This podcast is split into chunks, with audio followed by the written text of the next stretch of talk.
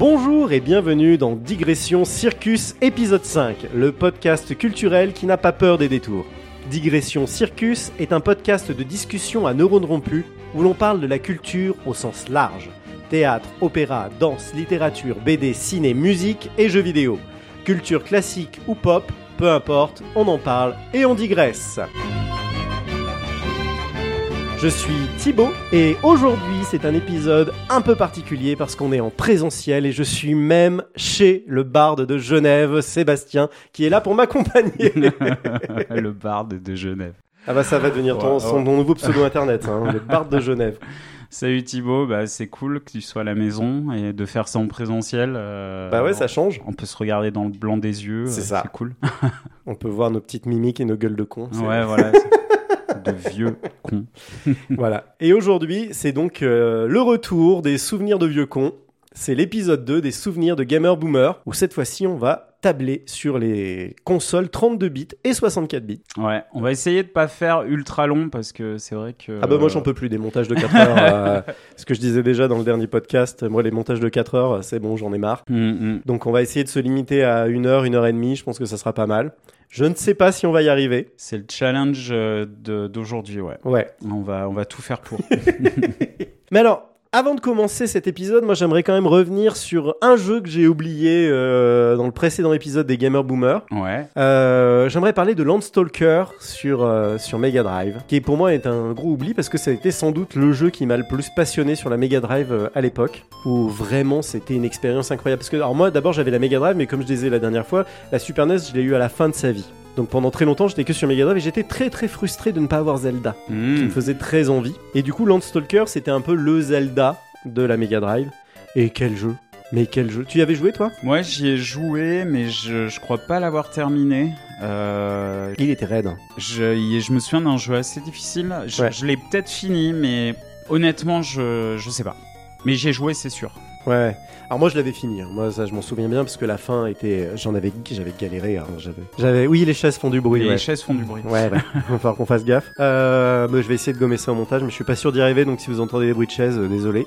Mais oui, oui, moi c'est un jeu qui m'avait vraiment marqué et, euh, et qui était assez incroyable. Déjà, il était traduit en français, ce qui était assez rare pour l'époque. Et, euh, et c'était une aventure incroyable. On jouait un aventurier qui était à la recherche du, roi, du trésor du roi. euh, Comment il s'appelait? Co- Cole? Noel? Non, je sais plus. Noel? Je me rappelle plus. Bon, j'ai pas révisé, hein, malheureusement. Mais euh, voilà, on était à la recherche d'un trésor et c'était sur toute une île qui était gigantesque et il fallait explorer toute l'île avec des donjons bien velus. C'était un système de vue isométrique et en plus pour se déplacer, c'était un peu compliqué parce qu'il fallait se déplacer avec les diagonales du pavé directionnel. Oui, ça, je m'en souviens. C'était. Ça demandait un temps d'adaptation. Il y avait Ouais. des phases de plateforme euh, bien tendax. Oui, oui, oui, je me souviens. Mais le jeu était super beau Ouais. pour l'époque. Je me souviens de ça. Et euh, mais euh, par contre, peut-être tu sauras au niveau de l'équipe euh, du studio, c'est est-ce que c'est ceux qui avaient fait les Shining in the Darkness, Shining Force? Non, je crois C'était pas. pas eux? Là, c'était le studio Climax, je crois, Ouais. de mémoire. Faudrait vérifier, mais je crois que c'est ça. Et c'est eux qui ont plutôt qu'on fait après, par contre, Alundra sur PlayStation. Ah, Lundra, ouais, ouais. Alundra, qui était un peu la suite spirituelle justement de. Landstalker. Oui, oui, oui. Bon, on va pas s'attarder plus dessus, c'était juste, je voulais le citer parce que c'était un jeu, moi j'y ai passé des heures et des heures et des heures. Euh, c'était avec un pote là d'enfance, là on avait, mais on l'avait retourné dans tous les sens. Voilà, c'était un grand jeu. Mais bon, attaquons maintenant par notre première partie et je propose qu'on commence par la PlayStation.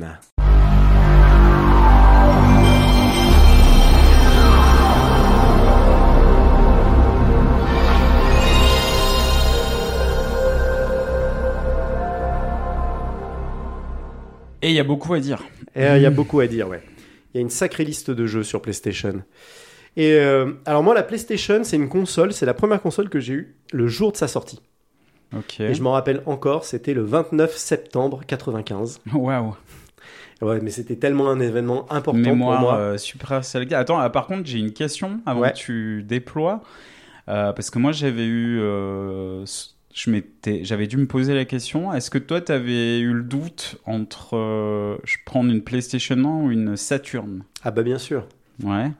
Ouais, ouais, moi j'avais hésité complètement entre les deux, sauf que la PlayStation coûtait 1000 balles de moins que, que la Saturn. Et, euh, Ah oui. et à la base, j'étais plutôt parti pour la Saturn, parce que Mm, j'étais mm, très mm. attaché à Sega, à la Mega Drive. Et, euh, et du coup, j'aurais naturellement, je me serais dirigé vers la Saturn, mais Sony, première console, ils ont marqué un grand coup. Et il y avait eu d'ailleurs, c'était l'année du premier E3, je crois. Ouais. et où du coup, euh, du coup, je crois que Sega avait fait leur, c'était la technique classique de Sony, tu sais, ils passent en deuxième dans les conférences. Et Sega avait fait sa conférence en annonçant le prix de la Saturn qui était à l'époque, ah, qui devait être, alors c'était en dollars, je crois, le 3, et il devait être à 399 dollars ou un truc comme ça. Mhm. Et Sony, une heure après, annonçait la PlayStation à 299 dollars. Ah ouais. Ouais. Et en France, je crois, si je me souviens bien, qu'elle devait être à 1900 balles. Je sais plus. Oui, oui, oui, je m'en souviens très bien. Ouais, c'était dans ça, les 2000 19- balles. euh, 1990 ouais, ouais, ou ouais. 2090 euros. Ah, 90 ouais, francs, pardon. ouais, On était en francs à l'époque. 2090 balles, ouais, ouais, c'est dans ces eaux-là parce Voilà. que moi. euh, Alors que la Saturn était à plus de 3000 balles, je crois, en France. Ah ouais. Ouais, elle était autour des 3000 francs. Et mes parents avaient absolument pas les moyens Mhm. financiers de m'acheter une console Ouais. à 3000 là. Déjà, la- donc oui, la Saturn était à plus de 3000 francs et mes parents avaient pas du tout les moyens de, de me payer ça, quoi. Donc du coup, je m'étais rabattu sur la PlayStation euh, un peu par dépit, mais en même temps, elle me faisait quand même très envie. hein. Je veux dire, les... elle était très axée 3D, alors que la Saturn avait encore pas mal de 2D. Ouais. Et la 3D à l'époque, c'était un peu le futur. Alors que c'était complètement dégueulasse. Les premiers jeux 3D étaient dégueulasses. Et donc, je me rappelle que le premier jeu que j'ai eu dessus, c'était Toshinden. Comme moi. Et Toshinden, euh, c'était un. Alors, euh, euh, maintenant, tu reprends ça dans les mains, c'est dégueulasse, c'est Ah, injouable. horrible. T'arrives pas à faire un seul coup. Enfin, c'est horrible, horrible. Par contre, à l'époque, c'était la claque. Ah oui, oui, oui, j'ai passé des... une paire d'heures avec Toshinden, la vache. Ouais. Alors qu'objectivement, maintenant, Street Fighter 2, qui sortait deux ans avant, était beaucoup plus jouable Ouais, avec ouais, le recul. Il a pas trop vieilli, alors que Toshinden est injouable maintenant. Mm. Mais le fait que la caméra tourne, qu'on puisse tourner autour de l'adversaire, Hum, c'était, c'était ma boule. hum, hum. C'était vraiment ma boule.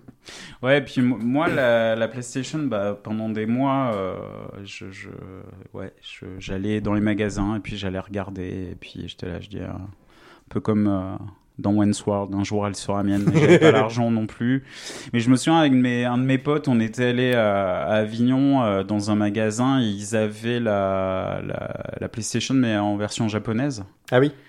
Et, euh, et... Donc c'était avant la sortie de la française Ouais, c'était Ouais. avant la sortie de la française et on était allé voir et ils avaient, euh, je me rappelle, on avait vu une démo de. Et non, c'était après. Non, c'était après parce qu'on avait vu une démo de Biohazard. hein. Ouh. Ouais. Ah ouais. Et sachant que mon pote. Donc euh, Biohazard, Resident Evil. Resident Evil 1, ouais. Et, euh, et je sais que mon, mon pote, euh, enfin, comme moi, on était des, on est des gros euh, fans de films d'horreur et tout ça, de zombies et tout, et puis le choc, quoi. Ouais. Alors, on était là, mais il, nous, il faut absolument qu'on joue à ce jeu, il Ah, nous mais faut une PlayStation, tu vois. Et, euh, donc, ouais, moi, ça a été ça, le, le- le- le premier contact, euh, enfin, la première envie euh, d'avoir une PlayStation. Je me suis pas trop posé la question Saturn PlayStation, ça a été rapidement PlayStation, mais je sais plus pourquoi. Ou peut-être juste le prix, ouais, comme tu dis. Mais ouais, moi j'avais- ça a été vraiment ça le, le, le- le- le- le- l'élément déterminant. Quoi. Ouais, mais j'avais euh, j'avais zappé qu'il y avait euh, qu'il y avait une telle différence de prix euh, par contre. euh, Ah oui, c'était 1000 balles, il y avait quasiment 1000 balles ouais, de ce qui différence. est- ce qui est pas négligeable. Ah ouais, non.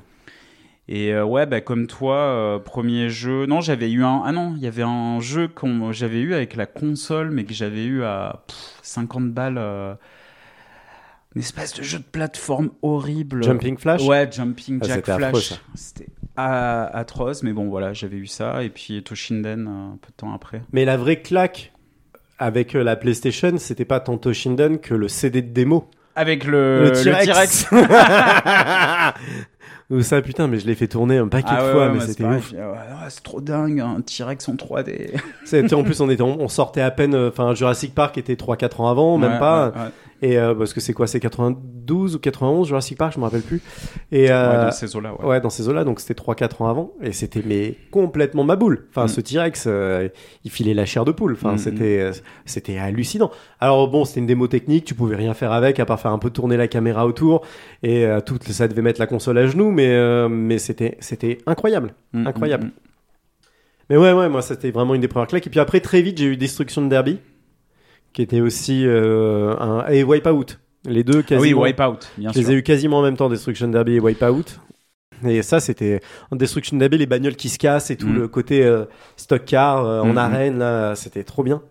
Et, et puis Wipeout, quoi. C'est alors par contre, putain, Wipeout, la jouabilité, elle était raide hein, du premier. Euh. Le moindre faux pas, tu touches, tu frôlais un mur et boum, tu perdais ton temps, tu perdais ta course. Je me rappelle, j'ai galéré sur Wipeout, mais à la fin, j'arrivais à faire des bons temps. hein, mais mais au début, waouh, Mais c'était à l'époque, on s'acharnait vachement sur les jeux, vu qu'on en avait moins, on s'acharnait Mm. plus dessus et du coup on devenait meilleur. Ouais, ouais, Wipeout, euh, j'y ai, j'y ai passé une paire d'heures et euh, effectivement, euh, le, le fait qu'on ait euh, pas les moyens de s'acheter beaucoup de jeux, bah effectivement, on n'était plus persévérant. Ah ouais, ouais. Alors par contre, moi, Destruction Derby, j'y ai joué très peu, enfin, je pas du tout accroché à ce jeu. Ouais, moi aussi, moi j'avais adoré. Mais euh, ouais, ouais, non, mais ça, c'était. euh, Moi, c'était n'importe quoi, mais c'était très rigolo, quoi, de Mhm. se rentrer dans les bagnoles. Je me rappelle, j'y jouais avec mon frère, avec mon grand frère, euh, qui avait 8 ans de plus que moi. euh, et, et c'était, ouais, lui, il avait 22, 23 ans, moi j'avais 14 ans, euh, et c'était trop bien. On s'éclatait. Du coup, bah peut-être on va parler euh, des jeux qui nous ont marqués Ouais. euh, en vrac. Hein, on va pas faire en Non, truc ouais, chronologique parce que sinon. Ouais, et puis on va sans doute en oublier, parce qu'on Ouais. va pas, si on parle. La PlayStation, je trouve, c'est ça que, bah, tu vois, là, euh, ce matin, là, j'ai fait la liste des jeux Mhm. qui, pour moi, euh, m'ont un peu marqué. Et en fait, tu- je m'aperçois que c'est pour moi un peu le début de l'ère moderne euh, dans les consoles. En fait, c'est déjà bon, c'est l'arrivée de la 3D, et puis c'est l'arrivée de beaucoup de licences qui sont encore là maintenant, comme Tomb Raider, Resident Evil que tu as cité avant, ou euh, bah, Final Fantasy qui a pris toute son ampleur avec Final Fantasy 7, euh, Gran Turismo. Gran Turismo, Tekken, euh, Soul Calibur. euh, Qu'est-ce qu'on a d'autre encore euh, Enfin voilà, il y en a un paquet. Là, j'en oublie. euh, mais Grand, ouais, Gran Turismo, tu l'as dit. Ouais. Turismo, Et puis aussi les jeux de, de Fumeto Ueda avec euh, Ico, Ico, Shadow of Colossus. Ouais. C'était un peu la console où d'un coup, qui a rendu le jeu vidéo un peu cool. C'était moins, ça devenait, ça commençait à ne plus être un truc uniquement d'enfant Mm. avec la PlayStation. Oui. Et moi, très vite, je crois que c'est en 2010, en 98, pardon, pas en 2018, en 98, 1998, où j'avais chopé un petit boulot d'étudiant dans un magasin de jeux vidéo, justement, où j'étais vendeur. Et c'était rigolo parce que d'un coup, je voyais des gens, des fois, même des gens, euh, des, des personnes à la retraite qui venaient s'acheter une PlayStation. Ah ouais. Ouais, c'était le début en fait où le jeu vidéo commençait à s'ouvrir et, et n'était plus destiné uniquement aux enfants. Il y avait Mhm. un côté un peu, euh, un peu plus cool avec la PlayStation. C'est là où Sony, je trouve qu'ils ont réussi vraiment à, à placer leur marque, par- à se différencier de Nintendo et de Sega qui avaient une image très enfantine. Oui. Eux, ils sont arrivés d'un coup en disant non, non, le jeu vidéo c'est pour tout le monde en fait. Mm, mm, mm. C'est pas que pour les enfants. Et c'est un peu. Alors maintenant, maintenant, on sait qu'ils ont gagné et que c'était la bonne ligne parce qu'en fait, maintenant, le jeu vidéo est devenu quelque chose de très démocratisé et que des gens de tous les âges jouent aux jeux vidéo, autant les enfants que les adultes. Et la PlayStation est un peu la première console à avoir ouvert le marché, justement, à sortir un peu du, magasin de jouets, comme on disait dans le premier épisode, et, à rentrer justement dans, les foyers aussi des gens euh, plus âgés, quoi, des jeunes adultes. Ouais, une espèce de d'acceptation euh, globale, de démocratisation, ouais, effectivement. Et, euh, mm. Ah ouais, mais te- te- tu, tu m'avais jamais rac- raconté que tu avais vendu des PlayStation 1 à des personnes plus âgées. euh. Ah ouais, ouais, moi je me souviens, bah, alors je me souviens pas de tout le monde, mais oui, oui, la PlayStation c'était un peu. Par exemple, la Nintendo 64 qui se vendait aussi à l'époque, que j'ai vendue au magasin. La Nintendo 64 était achetée quasiment que par des enfants ou des parents, ou des parents pour leurs enfants. Mais, euh, mais par contre, la PlayStation, oui, il y avait. Alors, ça restait quand même beaucoup un produit adolescent, quand même. La plupart des. Mm, mm, mm. La majorité des clients étaient des, des ados ou des jeunes adultes, on va dire entre, entre 15 et 20, 20, 25, quoi, à peu près. Ça, c'était vraiment le cœur de cible. Mais ça arrivait régulièrement que des trentenaires, des quadras, ou comme nous maintenant, ou même des gens plus âgés. Moi, je me rappelle une fois notamment un, un couple de petits vieux euh, qui était très sympa, euh, qui, qui venaient justement se renseigner et tout ça, parce qu'ils étaient à la retraite, ils se faisaient un peu chier, ils se sont dit, tiens, on a entendu parler de la PlayStation, on... tiens, ça nous dit bien de- d'avoir un truc un peu rigolo à faire à la maison, quoi. Ouais, ouais, ouais. Alors, je me rappelle plus maintenant, tu vois, c'était des souvenirs d'il y a plus de 20 ans, donc euh, je me rappelle plus ce qu'ils avaient acheté comme jeu, mais en tout cas, ils étaient intéressés par ce média-là, quoi. Ouais, bah, c'est marrant parce que quand on était gamin, ado, euh, les parents, au lieu de dire éteins ta console, c'était éteins ta Nintendo. Ah bah oui, oui, bah oui. Tu vois, il y a toujours ce truc. euh, la Nintendo, c'est la console et, euh, Bah ouais, ouais. et le reste, euh, pff, ouais. Bah Nintendo, avec la NES et la Super NES, ils ont régné sur l'univers du Mm. jeu vidéo sur deux générations de consoles.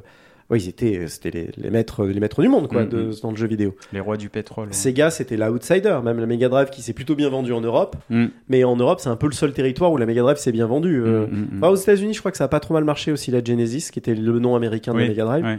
Mais, euh, mais par contre, au Japon, Nintendo régnait euh, sans, sans pitié. partage. Quoi. Ah ouais, sans Ouais. partage et sans pitié euh, par rapport à Sega. Et, la- et Sony était le- l'outsider au début quand Sony a annoncé sa console, sachant qu'il faut savoir qu'ils se sont mis à faire la PlayStation parce que Nintendo les a plantés. hein. Parce qu'à la base, Sony, ils avaient un deal pour fabriquer le lecteur CD de la Super Nintendo. Ah oui, oui, je me souviens. Et de ça, ouais. Nintendo leur a Mm. fait un coup fourré. Mm, en- mm. Alors, je me, enfin, c'est pas aussi coup fourré que ça, mais au final, ils ont passé un accord commercial avec Philips. Sony, ils ont eu les morts, et du coup, euh, ils ont créé la PlayStation pour, euh, ouais, pour, pour défoncer Nintendo. Ils ont réussi? Ce que je te propose, si ça te va, euh, moi j'aimerais euh, partir euh, comme ça. On fait un peu dans le bloc euh, les RPG euh, marquants Ok, de la par PlayStation. catégorie un par peu. catégorie un peu, ouais. ok, allez, vas-y, je t'en prie, ouvre le bal. Euh, bon bah pff, ouais. On commence par l'éléphant au milieu de la Bah, pièce. L'éléphant au milieu de la pièce. Final Fantasy VII. euh, qui a été décortiqué dans tous les sens, que tout le monde, j'imagine, j'ose imaginer, connaît, mais FF7. ouais. Ah bah ouais.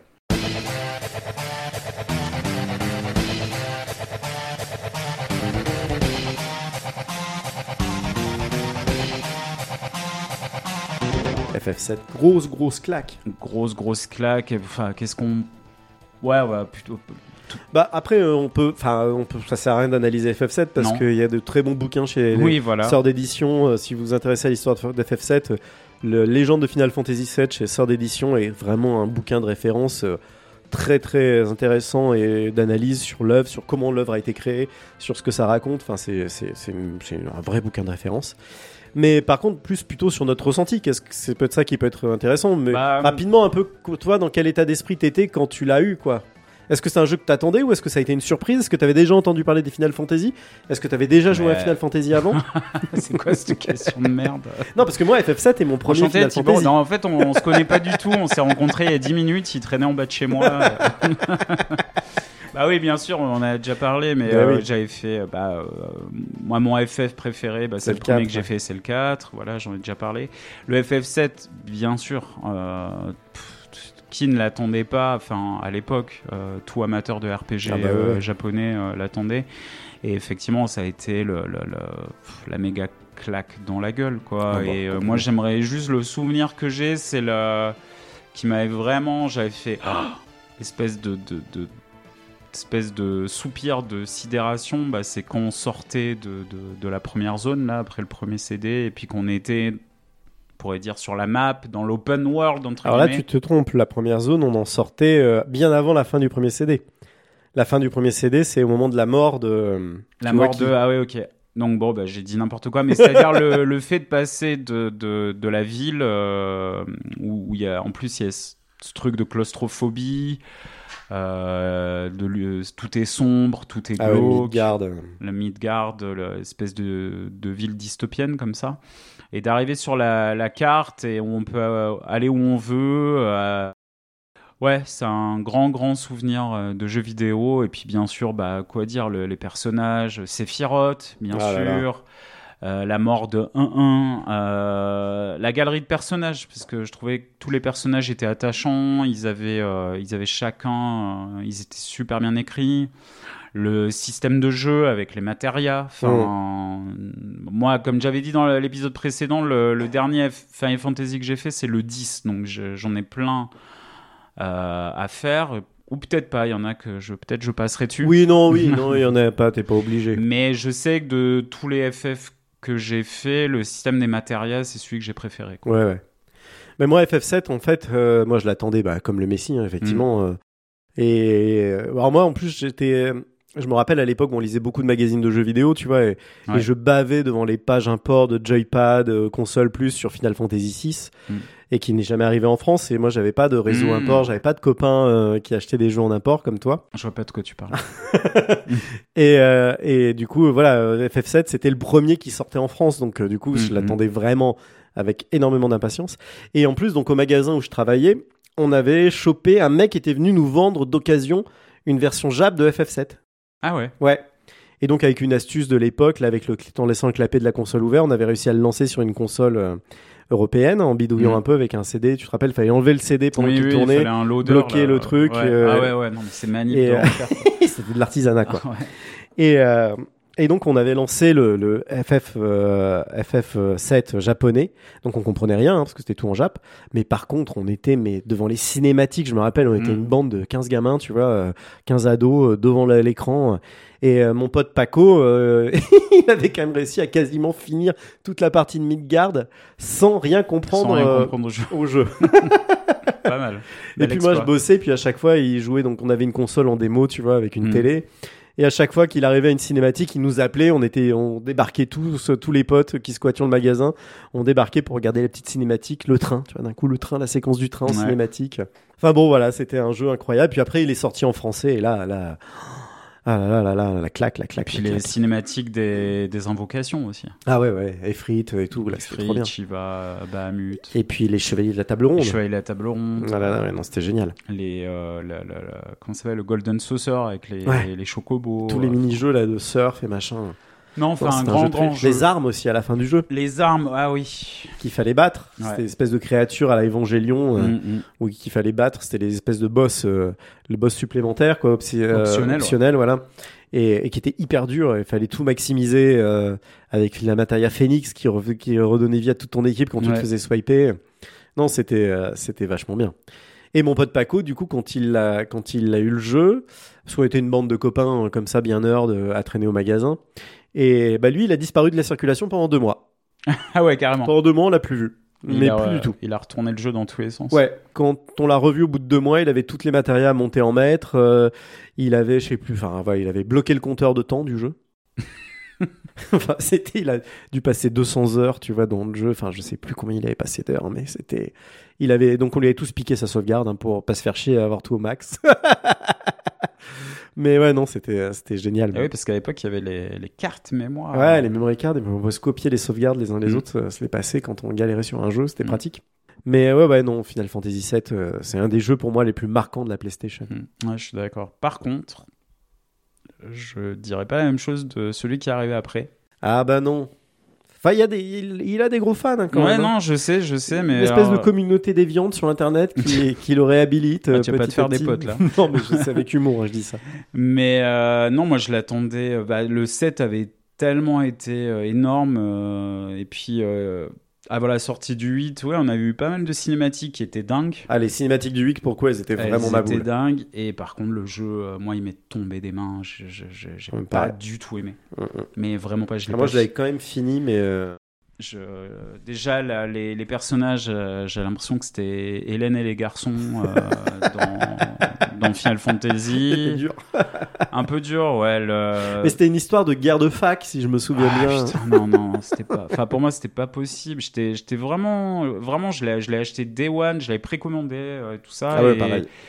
J'ai vraiment été déçu. L'univers me parlait pas, le, le, le gameplay, j'ai vraiment détesté. Et puis, euh, si je dois garder un souvenir, deux souvenirs qui m'ont vraiment mis sur les nerfs, c'était la, la séquence euh, où t'as euh, l'héroïne qui flotte dans l'espace là, Ah ouais, ça c'était l'enfer. L'enfer. bref. Ouais, non, ça c'était l'enfer. Et puis je me souviens aussi d'une tour là où il fallait monter. La prison. La prison, Début du voilà. CV2, si je me souviens bien.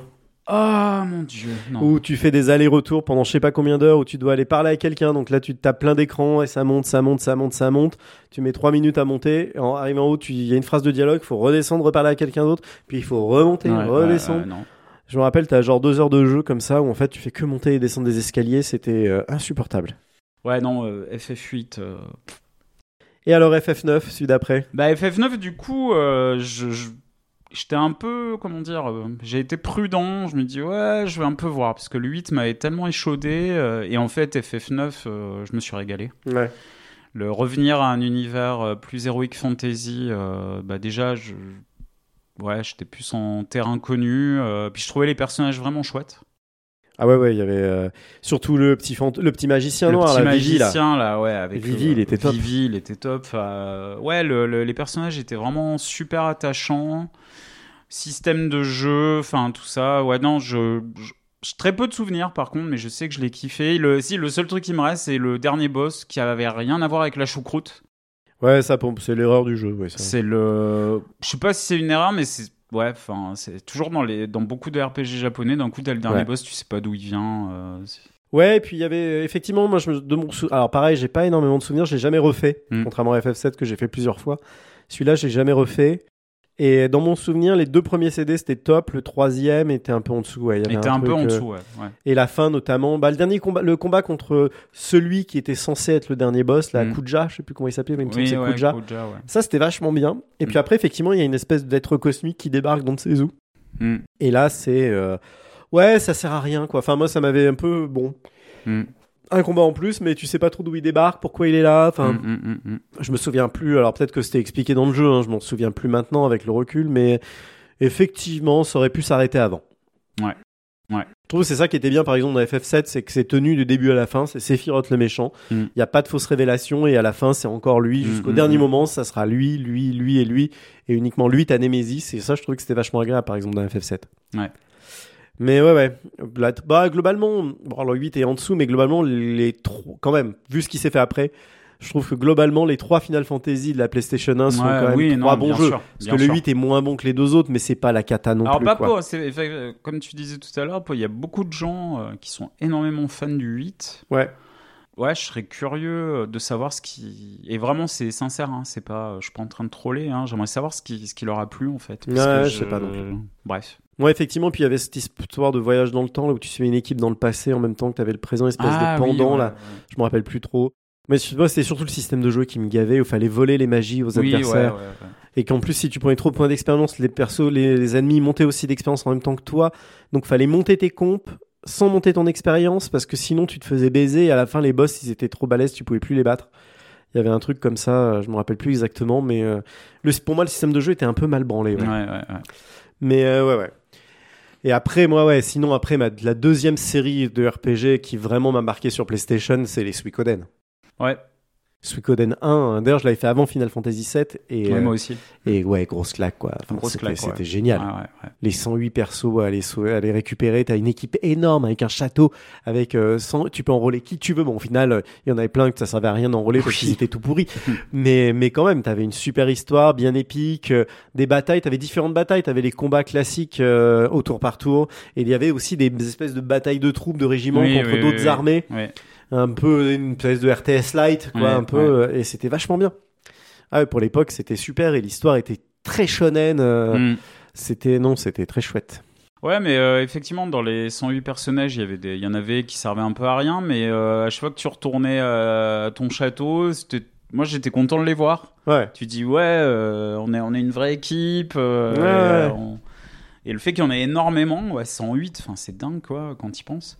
Ah ouais. Euh, puis ouais, moi, euh, ça a dû te le faire aussi. À chaque fois que tu t'es arrivé dans une nouvelle zone et t'avais un personnage, t'étais de là, tu dis Ah, putain, lui, je vais le recruter ou pas? C'est possible, tu sais, tu dis. euh, Ouais, carrément, ouais. Ah ouais, non, c'était, un super jeu Suikoden et le 2 aussi était exceptionnel. euh, Vraiment, c'était super jeu, quoi. Et là, ils vont ressortir, là, je crois, dans, dans un ou deux mois, là, ils ressortent sur PS4 Ouais. et Switch.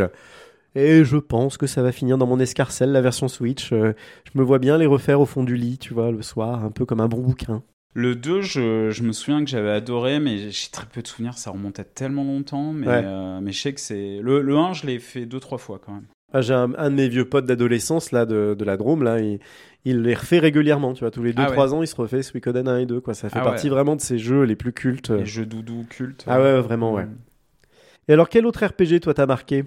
Euh, Xenogears. Ah ouais, moi, ça, j'ai pas fait. Xenogears parce que euh, à l'époque, euh, je me souviens, j'étais très euh, anti-linéarité. j'aimais bien les, les RPG, bah, comme FF7, FF6, FF4, où tu peux, tu au bout d'un moment, tu pouvais te balader la map, ouais. et trouver d'autres quêtes et des trucs et tout ça. Et puis Xenogears, qui est ultra linéaire, donc je le lance, je me dis oh là là, quand même, c'est vachement linéaire.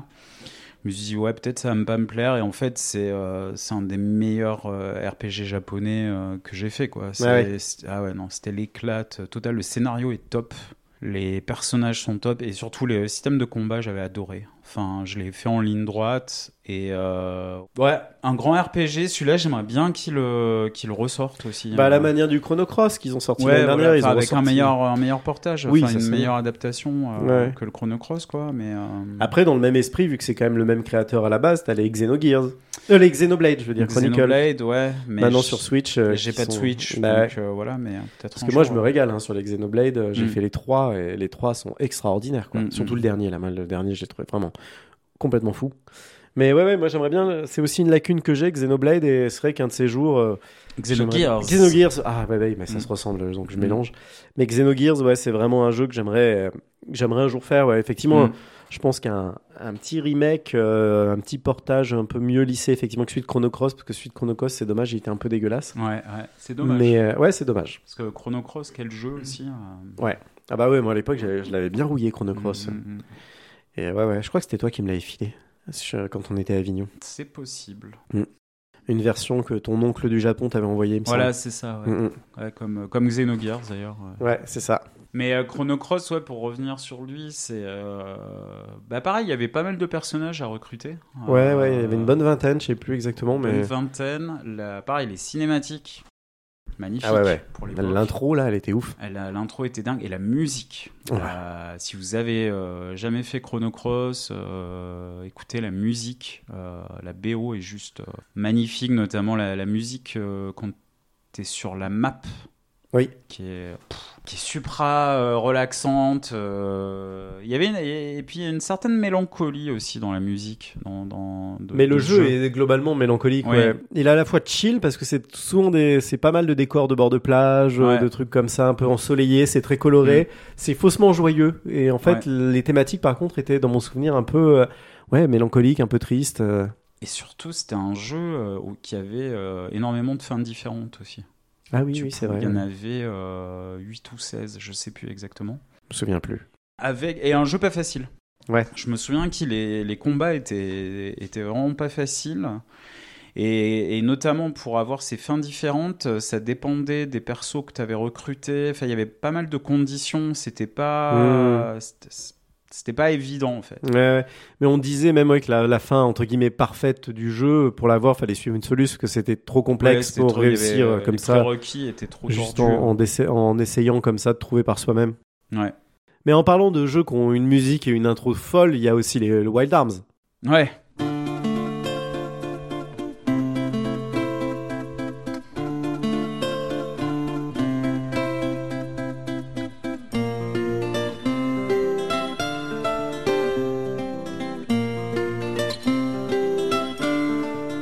Wild Arms, pareil, moi je l'avais eu euh, en import, euh, en import anglais, euh, américain, euh, Mm. au magasin, quelqu'un qui était venu le revendre euh, en occasion. Et moi ça c'était bien quand j'étais vendeur, tous les trucs un peu comme ça, un peu niche, un peu rare, hop, direct dans la popoche. et, euh, et ouais, Wild Arms, je me rappelle avec les copains là, la première fois qu'on l'a lancé sur la PlayStation, là, la musique avec cette ambiance western, cette cinématique en, en dessin animé. Hyper belle, hyper pour l'époque, c'était complètement ouf. La musique était complètement ma boule. Bah, musique inspirée de, de, d'Ennio Morricone. Ah bah, quoi. complètement. Il y avait un, un- un hommage direct au Western Spaghetti de Sergio Leone Ah la musique d'Ennio Morricone. Et euh, effectivement, le mélange était euh, marchait euh, vraiment bien. Le côté shonen western, c'était top. Shonen Western, et puis c'est. après, les jeux étaient un peu en dessous.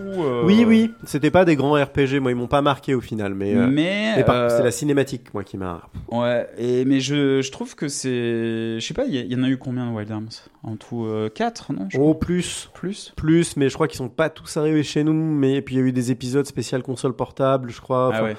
En tout, ça doit être, je crois qu'il y a eu cinq épisodes vraiment canoniques, et puis après il y en a eu un ou deux euh, d'épisodes un peu spin-off euh, sur console portable. Je crois que ça doit être un truc comme ça, ça doit être 6 ou 7 jeux, un truc comme ça, je sais plus.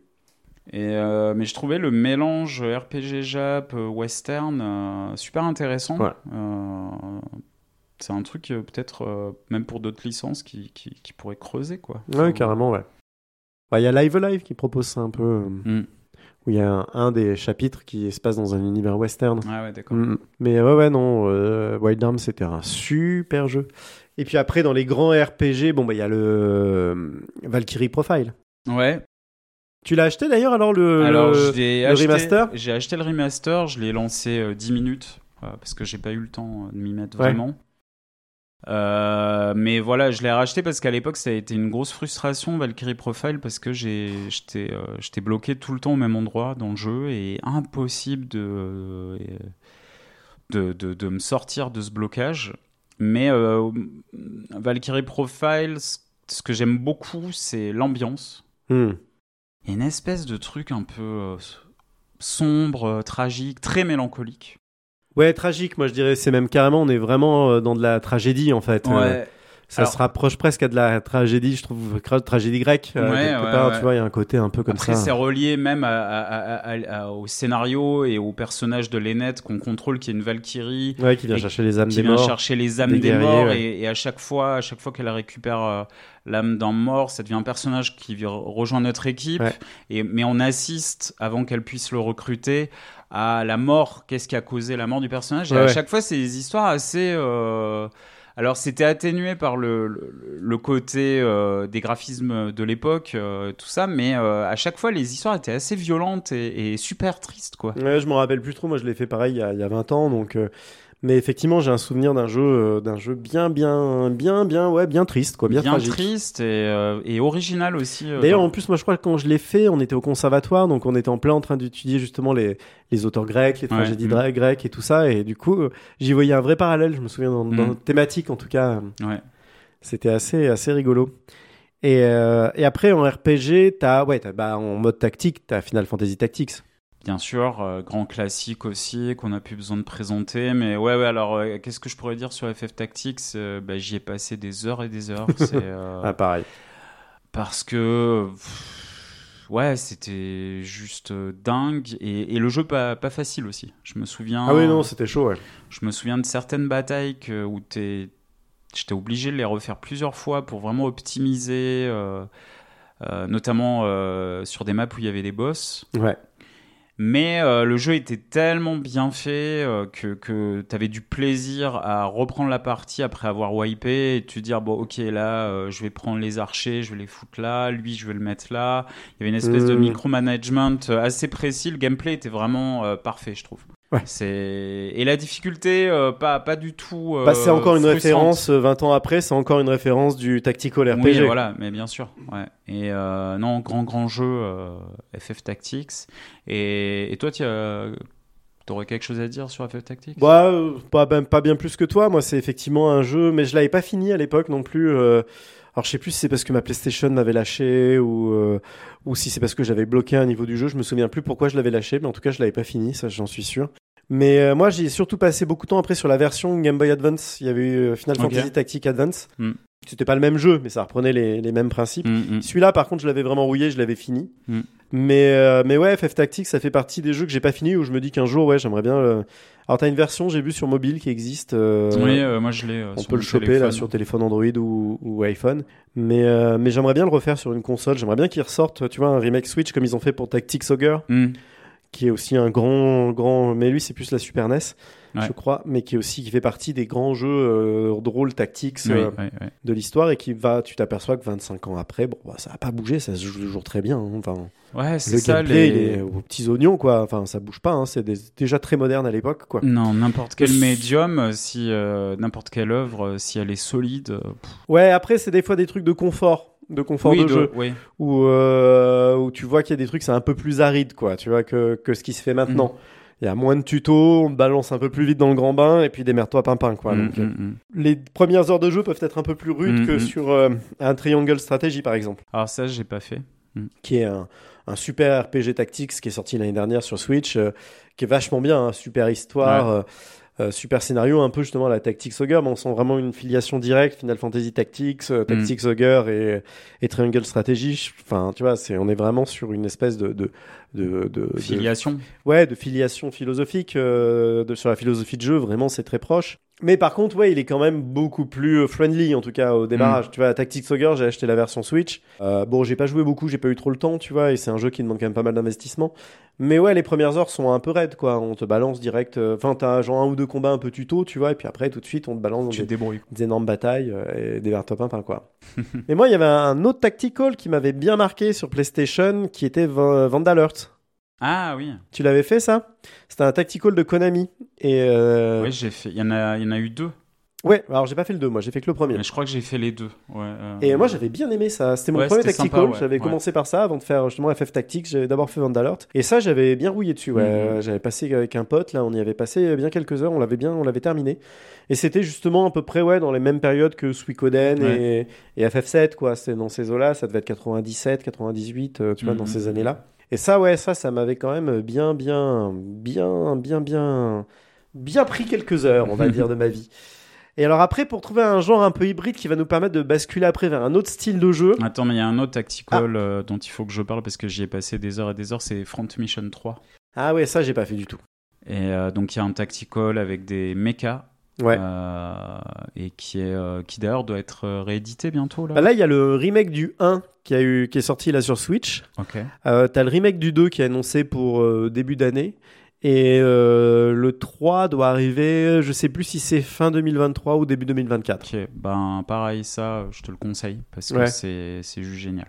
Je... Pas facile non plus. C'était un jeu Square Enix, c'est ça? Oui. Ouais. Oui, oui. Enfin, Square à l'époque, Square à Squaresoft. l'époque, ouais. Ouais, ouais. Ouais. Et pareil, tu, tu pouvais, entre les batailles, tu pouvais optimiser tes mechas, recruter euh, d'autres pilotes et tout. Enfin, et, euh, mais euh, je, je me rappelle, les, les, la, la- je pense que j'avais passé une centaine d'heures.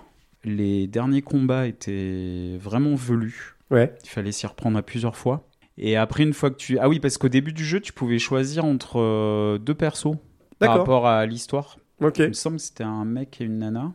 Et après, quand tu terminais, tu pouvais, euh, avais une espèce de New Game Plus et tu pouvais jouer avec l'autre, D'accord. si je me souviens bien.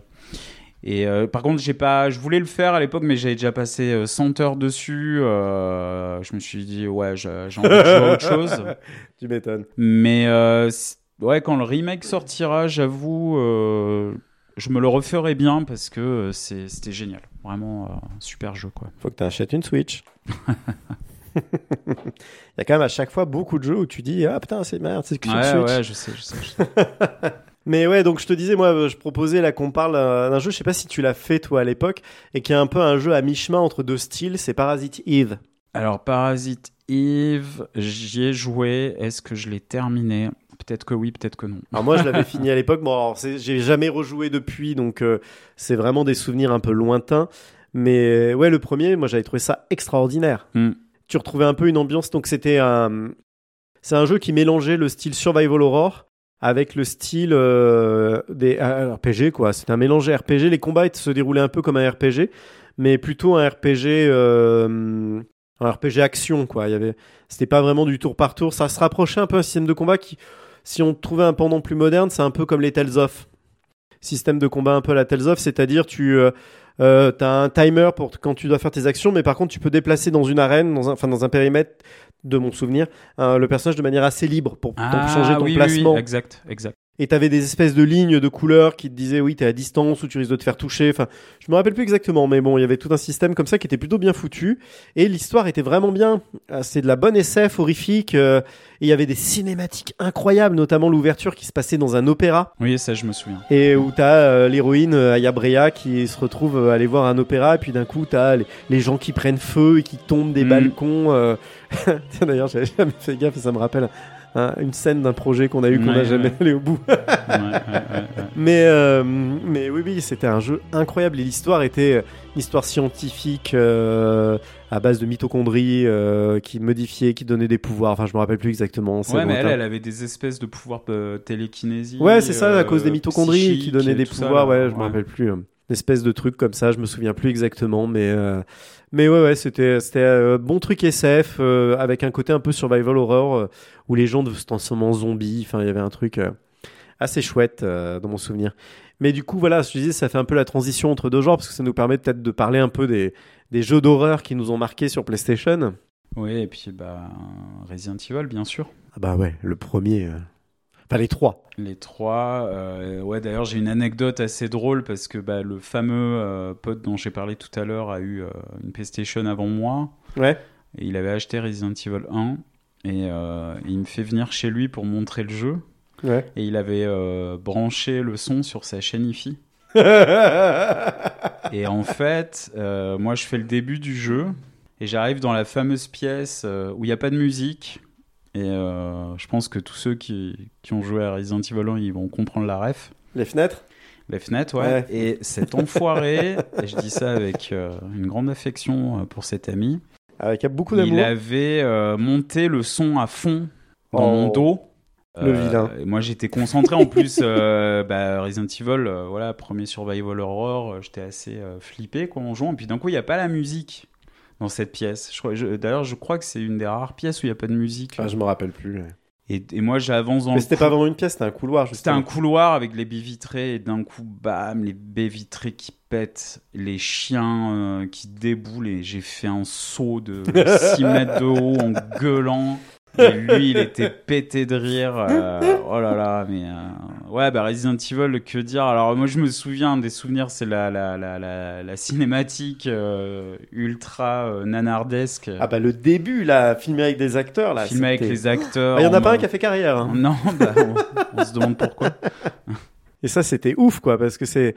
Et apparemment, euh, dans un podcast, là, l'autre fois, j'entendais, ils en parlaient de, de Resident Evil 1 et de cette cinématique, où il y a un journaliste, alors je sais plus de quel magazine, qui les a retrouvés, les acteurs qui ont participé Ah ouais? à ça, et qui, qui savaient même pas, c'est pas du tout des gens qui connaissent le milieu du jeu vidéo, et ils savaient même pas que c'était devenu une espèce de cinématique un peu culte. euh, dans le côté nanar, tu vois.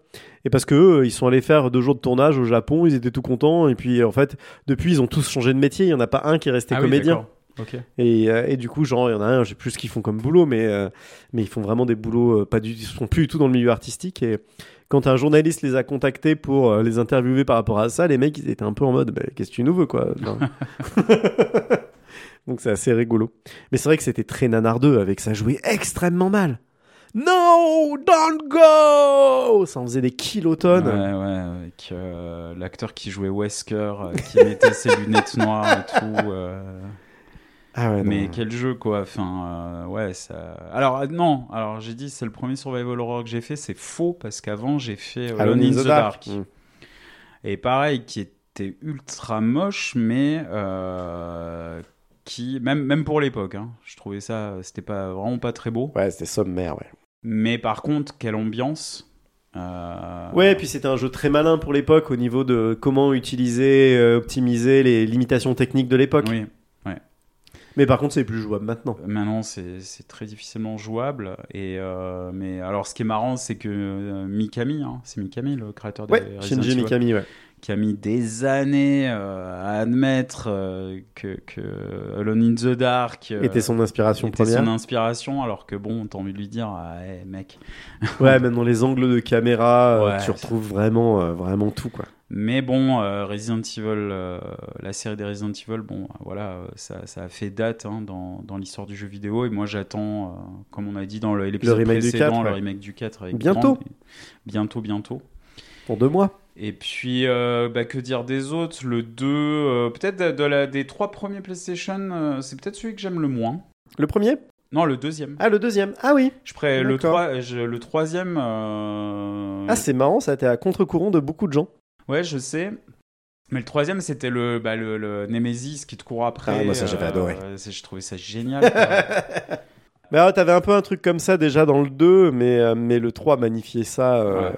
C'était hyper flippant ce Puis, Nemesis. euh, chaque fois que voilà, à chaque fois que t'entrais dans une zone, t'entendais Stars. euh, tu dis, oh merde, il est en train d'arriver. Et euh, ça, je trouvais que c'était une super idée. euh. Ah ouais, non, ça c'était top. Après, euh, bah, il faudrait que je fasse Bah, le 2 remakes. était quand même intéressant parce que t'avais quand même les deux CD. T'avais le CD de Léon et le CD Oui. de Claire. Et tu pouvais le faire dans les. euh, fallait faire les deux jeux, les deux, les deux Oui. CD. Et selon dans quel sens tu faisais, ça changeait un peu l'histoire. Oui, tu faisais oui. d'abord Léon, si tu prenais des armes dans les coffres, après quand t'arrivais avec Claire, le coffre était, était vide et inversement. oui, oui, oui. Et du coup, fallait un peu s'orienter comme ça. Des fois, fallait, fallait laisser des choses, volontairement se priver de certaines choses pour pouvoir l'avoir dans la deuxième partie. Enfin, c'était assez rigolo. Ça te demandait une espèce de gestion comme ça sur les deux histoires qui se déroulaient en parallèle. C'était assez, assez chouette euh, quand même. Moi, j'avais bien aimé les trois en fait. Ah Euh, oui, moi aussi. Hein, euh, le, mes deux préférés, c'est le premier parce que c'était le, bah, le premier, Ouais. le troisième euh, par rapport à Nemesis, mais le 2, j'avais adoré aussi. Puis je me rappelle quand je bosse au magasin, le 2, il était attendu comme le loup blanc. Quoi. Mm, mm. On avait reçu quelques, euh, quelques imports. Je sais plus si c'était japonais ou américain. Mais d'habitude, nous, on était une boutique, on faisait très peu d'imports. Mm. Et euh, on faisait plutôt que de l'officiel, tu vois. Et les, euh, les, les jeux en import, généralement, on n'en- commandait pas beaucoup parce que euh, ça se vendait pas beaucoup, quoi. C'était pas. Et la- le, le- le- le- notre public n'était pas assez nerd. Tu vois, c'est Mhm. pas les- comme les boutiques parisiennes euh, à République qui, qui vendaient beaucoup que de l'import quasiment. Là, dans la Drôme, t'avais personne qui, qui était intéressé par là. Enfin, c'était fallait vraiment être les gros fans hardcore, tu vois. Mais Resident Evil 2, on en avait eu d'un- quelques-uns d'import, on avait été obligé d'en recommander parce que euh, les Ah gens ouais. l'attendaient euh, vraiment comme le Messi. Et je me rappelle même des gars qui l'avaient acheté en japonais alors qu'ils parlaient pas un mot de japonais, parce qu'ils voulaient vraiment jouer à Resident Evil 2 le plus rapidement possible. Et qui après l'avaient racheté en français derrière. Mm, mm, mm. Il y avait une espèce comme ça de folie autour de Resident Evil 2. Je me rappelle des gens qui venaient me voir euh, tous les jours au magasin. Vous l'avez reçu? Vous l'avez reçu? Enfin, C'était assez Ils rigolo. voulaient Quoi. leur dose, quoi. Ouais, c'est ça, ouais. C'était un, un vrai phénomène, quoi, à l'époque, euh, Resident Evil 2. Un souvenir que j'ai du 1, euh, c'est à la moitié du jeu. euh, euh, avec, euh, je sais pas si tu te souviens, d'un coup, on est en caméra subjective Peut-être. et on voit une Ah bestiole. oui, dans le premier. Dans le premier, ouais. Ah oui, oui, oui, l'arrivée d'Hunter. L'arrivée des Hunters était là, tu sais, en fait, déjà, c'était un nouveau gameplay, on n'était pas habitué, donc c'était un peu galère aussi parce que c'était rigide, avec les personnages. Ouais, en mode tank, qui en se mode tank, comme il un tank. fallait les tourner, enfin voilà. Ouais. Et euh, au début, bah, tu te fais un peu buter euh, facilement par les zombies. Et puis au bout d'un moment, tu maîtrises et tu dis, bah, bah ça va maintenant. Et puis d'un coup, t'as les hunters qui déboulent. Ouais. Et, euh, et en plus, ce qui était trop bien, c'est que tu voyais, euh, donc tu dis, mais qu'est-ce qui est en train d'arriver? C'est quoi cette créature? Et en fait, tu te rends compte qu'il arrive dans la pièce où t'es à ce moment-là. Ouais. Et euh, je trouvais ça, c'était Ah, c'était super. bien mis en scène, ouais. Ouais, c'était très bien mis en scène. Ah, et puis t'avais des combats épiques dans le premier, là, le serpent géant, les migales. Ouais. Moi qui déteste les araignées, putain, les migales, ça m'a fait des surfroides, quoi. C'était. Puis la fin, le tyran, là, le combat contre le tyran Ah ouais. à la fin, là, c'était trop bien. Ouais, ouais. Et puis t'avais, là aussi, t'avais plusieurs fins, t'avais 4-5 fins selon quel perso t'arrivais à sauver ou pas. Oui, Les fins avec euh, Barry, les fins sans Barry. ouais. euh, Ouais, non, c'était. euh, Moi, je l'ai fait plein de fois ce jeu parce qu'en plus, il était pas très long, quoi. Genre, la, ta première partie, tu le faisais en 7-8 heures, un truc comme ça. Et puis après, t'avais même des trucs pour débloquer. Tu pouvais débloquer le lance-missile si t'arrivais à le finir en moins de 3 heures. Ah oui, Il y avait des trucs comme ça, ouais. Je crois que c'était moins de 3 heures avec Claire et avec Chris. Fallait le Ouais. faire en moins de 2 heures ou je sais plus. hein. Je me rappelle plus les, les trucs euh, comme ça exactement. euh. Et ouais, ouais, je m'étais entraîné. Je le connais. Au final, le jeu, je le connaissais par cœur. euh, Mm. alors plus maintenant, mais à l'époque, je le connaissais vraiment par cœur. Je m'étais entraîné, j'avais quasiment tout mémorisé pour réussir à le faire justement en moins de, tro- en moins de deux ou trois heures. Je me rappelle plus ce que c'était la limite pour débloquer justement le, le lance-missile infini pour pouvoir euh, tout dégommer en mode euh, grosse défoule, gros défouloir jouissif. pouvoir se venger euh, d'être Ouais. mort autant, autant de fois, quoi. Et puis après, à la fin de vie de la PlayStation, t'as eu l'autre licence euh, hyper emblématique euh, du jeu d'horreur qui a été Silent Hill. Ouais.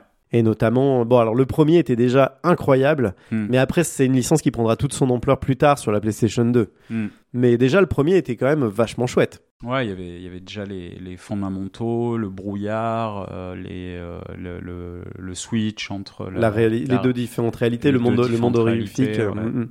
Et t'avais un côté, moi, ça me faisait, à l'époque, je faisais beaucoup de jeux de rôle, et ça me faisait penser au jeu de rôle Cult. Je sais pas si tu avais joué à ce jeu de rôle. Non, j'ai jamais joué à ça. C'est un, un- donc un, un jeu de rôle papier, hein, on joue autour d'une table en lançant des dés, et euh, qui se passe dans un monde où de temps en temps le voile de la réalité est déchiré et t'aperçois Mm. le vrai monde qui est une espèce de vision des enfers euh, Ah oui, avec des seigneurs démons, enfin des trucs mais bien, mais très glauques, pas dans le côté donjons et dragons, plus Mm, dans le côté euh, échelle de Jacob un peu, tu vois. Ouais, d'accord. Et euh, folie, santé mentale, tu vois, une espèce de Cthulhu hardcore. Et, et ça me faisait penser à ça, ce côté un peu où d'un coup tu changeais de monde et les murs, de, tu traversais les mêmes niveaux mais avec les murs décrépits, de la rouille de partout, du sang, des excréments, enfin c'était bien dégueulasse. Euh, avec des PNJ bien mystérieux, là, une femme flic, là je me souviens, là, qui était... Non, c'était vachement bien. Avec, pareil, c'était un peu comme Resident Evil avec des angles de caméra fixes, ça suivait un peu plus, je crois, que Resident Evil, c'était moins Mm. fixe. Mais, euh, mais c'était, ouais, non, c'était vraiment bien Silent Hill. Et, mais par contre, nous en Europe, on avait une version censurée, je sais pas si tu te souviens. Oui, il y avait des, des petits nounours, non? Ouais, Euh, ou des, petits lutins, je me rappelle plus, ouais. alors que normalement c'était des enfants, Ouais. des espèces de fan- d'enfants fantômes, euh, Ouais, ouais. aux enfants zombies. Et en Europe, on, ils avaient censuré, ouais, du coup, on se retrouvait avec des espèces de, lutins fantômes. Bon, personne n'était dupe, hein, mais, mais ça avait été censuré. Mais ouais, ça c'était vraiment, vraiment un jeu, un super jeu, quoi.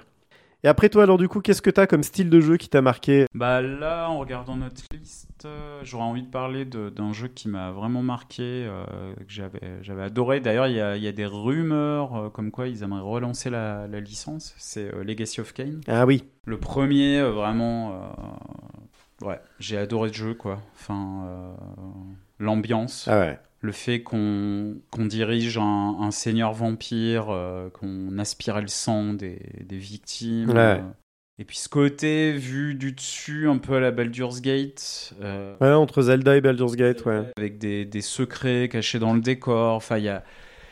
Ouais, j'a- j'a- j'avais adoré ce jeu, quoi. C'est, euh, je l'ai jamais refait parce que je pense que ça doit être très difficile d'y rejouer. Ouais. Alors apparemment sur PC, il y a des versions patchées qui rendent le jeu, euh, enfin modées, Ouais. qui rendent le jeu plus accessible, qui fluidifient pas mal de choses.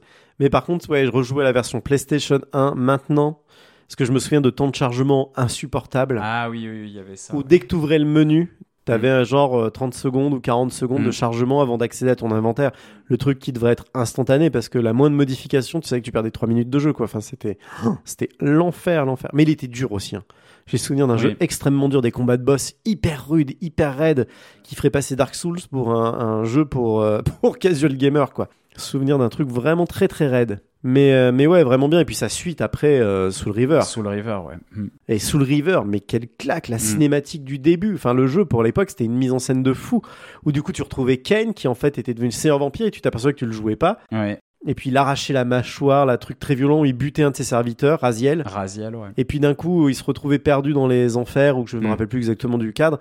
Et puis t'avais la, la, la cinématique qui s'arrêtait, et ça enchaînait direct avec le jeu sans écran, sans différence Mm, d'écran. mm, mm. Et ça, pour l'époque, c'était Oui, ma boule. c'est- Ouais, ouais. Maboulissime. Et il y avait un côté en plus Metroidvania. Alors c'était plus action, plus euh, action, euh, plus jeu un peu, ouais, euh, action 3D, on va dire, que, que RPG. Mais par contre, il y avait ce truc un peu à la Metroidvania où tu décrochais des pouvoirs, ce qui fait que les- ça te faisait accéder à des nouvelles zones. il y avait un côté oui, un oui, peu hub. euh, à la, comme un peu Metro, ouais, Metroidvania ou ce genre de truc, euh, Symphony of the Night, euh, où selon les pouvoirs que tu débloques, ça te permet d'accéder à des nouvelles zones, comme Hollow Knight ou des choses comme ça. Et c'était très moderne pour l'époque. Oui, Et, euh, et ouais, non, c'était génial, quoi. Enfin, c'était super. Pareil, jeu très dur. Souvenir d'un jeu assez difficile, que, oui, il était pas facile. mais que j'avais fini, mais que je, bah, à l'époque, on s'acharnait, quoi. Mais, mais ouais, ouais, je me souviens d'avoir galéré. Et puis quand même, moi, alors je change de jeu, hein, mais euh, moi, le premier Tomb Raider m'avait quand même marqué, quoi. Alors, je dois avouer que je n'ai jamais joué à Non. un seul Tomb Raider de ma vie. C'est vrai? Ouais, T'as jamais fait un Tomb Raider? Non. Ouf Et le premier, je me souviens, euh, avant qu'il sorte dans les magazines, euh, il me faisait super envie. Enfin, il y a, au niveau des graphismes Ah bah ouais, et tout ça. Et en fait, quand le jeu est sorti, j'étais allé, il y avait un pote qui l'avait acheté et ça m'a pas fait envie. Ah ouais Ouais. Et Je te regarderai plus jamais de la même manière. Non, c'est vrai, Tomb Raider, ça. Si, le- alors le seul auquel j'ai joué, mais peut-être une heure, c'était le. Qui est un peu hors série, là, euh, mince, euh, où t'as où t'as une espèce de serviteur avec toi, Aztec, là. euh, Ah, euh, Lara Croft, euh, euh, Light, euh, machin, Light là. quelque chose, ouais. Ouais. Et ouais, enfin En voilà. vue de 3D isométrique, là. Voilà, c'est ça. Et, euh, mais le- les Tomb Raider, euh, on va dire canoniques, euh, sur quelques plateformes que ce soit, même les récents avec les, re- les- les- le reboot. euh, Ouais, la nouvelle trilogie, là. ça, peut-être un jour je les lancerai. Ah, le premier est vraiment bien. Après, le 2 et le 3 sont un peu dispensables, mais le premier, ouais, le premier reboot était vraiment bien. Enfin, moi, c'était, bah, c'est un jeu à la Uncharted, quoi. C'est Ouais. vraiment, c'est assez rigolo d'ailleurs le, le rapport entre Tomb Raider et Uncharted, parce que t'as Tomb Raider inspiré d'Indiana Jones, clairement, Mm, mm, mm. qui crée du coup un jeu d'aventure euh, et qui après Uncharted, clairement, c'était une, une, euh, un rip-off de, de, de Tomb Raider. Oui. euh, Mm. Et après Tomb Raider qui est devenu un rip-off de d'Uncharted, quoi. Ouais. Donc c'est un peu drôle. C'est un peu réponse du berger à la bergère, Ouais, quoi. voilà, ouais. Mais non, Tomb Raider, du coup, j'ai rien à en dire parce que. Ah ouais. ouais. Bah si moi le premier Tomb Raider, il y a des scènes qui sont incroyables. Déjà la musique de début, elle était folle, Mm. une espèce juste une note comme ça, c'est très éthéré, c'était assez assez chouette. Et puis après t'avais t'avais des scènes incroyables. Bon au début, euh, fallait prendre le coup de main parce que la jouabilité était quand même un peu rude. C'était un peu à la Resident Evil, tu vois, avec euh, le côté un peu char d'assaut tank. Et puis t'avais des fois des séquences plateforme avec des sauts millimétrés. Oui, oui, oui, oui. C'était très labyrinthique, t'avais pas de minimap, euh, fallait te repérer dans les niveaux, dans des niveaux très grands, très labyrinthiques. Et t'avais des rapports d'échelle qui pour l'époque étaient ouf quoi. Je me rappelle, t'avais des temples où tu rentrais et puis d'un coup t'avais la vue qui s'éloignait, la caméra qui s'éloignait et t'avais des temples gigantesques. Pour l'époque, c'était euh, un peu comme on peut avoir des rapports d'échelle dans, comme dans Elden Ring ou des trucs comme ça. Mais bon, pour l'époque, c'était ouais. c'était ma boule, c'est assez ma boule. Et puis t'avais une séquence avec un T-Rex là qui était qui Oui, la fameuse. Ouf, euh, ouf, ouf, ouf. Même moi qui ai pas joué, euh, Ouais, ouais. j'en ai entendu parler. ouais. Non, c'était. euh, Enfin, moi, le premier, c'était un grand jeu. Après, j'ai décroché, tu vois. Le, dès le 2, euh, le 2 m'est tombé des mains. Et, et puis après, ouais, 3, les 3, 4 euh, qui ont suivi. Après, j'en ai plus fait. Mm. Et puis, j'avais refait le reboot, du coup, sur Mm. PlayStation 3 euh, à l'époque, qui devait être en 2013, un truc comme ça, je sais plus. 2012, 2013. Mais ouais, ouais. Mais par contre, ouais, le premier, moi, c'est un jeu qui m'a vraiment marqué à l'époque. C'était une vraie claque. Mais euh, oui, pareil, c'est un jeu hyper dur. Euh, je l'avais fini aussi à l'époque, mais. euh, mais je pense que c'est plus très jouable maintenant. Je crois Non, que je t'avais eu, un remake, là, une édition anniversary euh, Mhm. qui était sortie début des années 2000. Ça devait être sur, enfin milieu des années 2000, ça devait être sur 360 et PlayStation 3, Ouais. qui paraît qu'il était très bien, mais je l'ai pas fait. Mais euh, paraît que c'était un bon remake. Mais euh, voilà, ouais, Tomb Raider, c'était quand même un jeu, euh, ouais, qui avait, qui avait eu son importance, quoi, quand même. Bah là, moi, j'aimerais parler d'un jeu. T'as pas mis dans la liste, mais tu l'as mentionné tout à l'heure. C'est Castlevania euh, Ah, Symphony of the Night. Symphony of the Night. Qui, euh, Mhm. ça, je- c'est un jeu qui m'a marqué. Ouais, moi je l'ai pas fait à l'époque, je l'ai fait plus tard. Ce jeu est, est magnifique, quoi. Enfin, la- la- l'ambiance, les Ouais. musiques. euh, et puis bah le système bah, c'est pas pour rien qu'on dit Metroidvania maintenant quoi c'est ce truc avec comment on appelle ça du où on doit faire du backtracking Ouais. C'est-à-dire, tu repères les zones, tu dis ah ouais, tiens ça, je pourrais y revenir plus tard. euh, et puis la, la map, enfin c'était un jeu, euh, la, la map était quand même euh, assez dingue. Hein. Ouais, et puis il y avait ce retournement de- au milieu du jeu là. Redis-moi parce Bah, que quand tu finissais, t'avais l'impression que tu finissais le jeu et après tu t'aperçois qu'il y avait le donjon qui se retournait, il Ah fallait tout oui. refaire dans l'autre sens. Bien sûr. Je me rappelle plus exactement comment c'était foutu, mais je me rappelle d'un ouais, moment où tu te dis ah bah Oui. ça y est, et puis en fait ah bah non c'est que le début en fait. Oui. Et, et d'ailleurs, je me demande, tu, oui, tu te bats contre Dracula et puis il te bute, non, je crois. Et tu, Ah je me rappelle plus. Il y avait un truc comme ça, je crois. Je me rappelle plus parce que je l'ai fait, je l'ai pas fait à l'époque, mais je l'ai fait quand même il y a un moment maintenant, Mm. au moins 10, un peu plus de 10 ans. Du coup, je me souviens plus, je suis pas un grand spécialiste de ce jeu-là. Mais non, oui, après, puis après, il y a eu toute une série de jeux qui étaient, bon, on va passer dessus, on va juste les nommer rapidement, mais il y a eu les, les en jeu de combat, il y avait Tekken, qui était quand même pour l'époque assez Ouais. incroyable.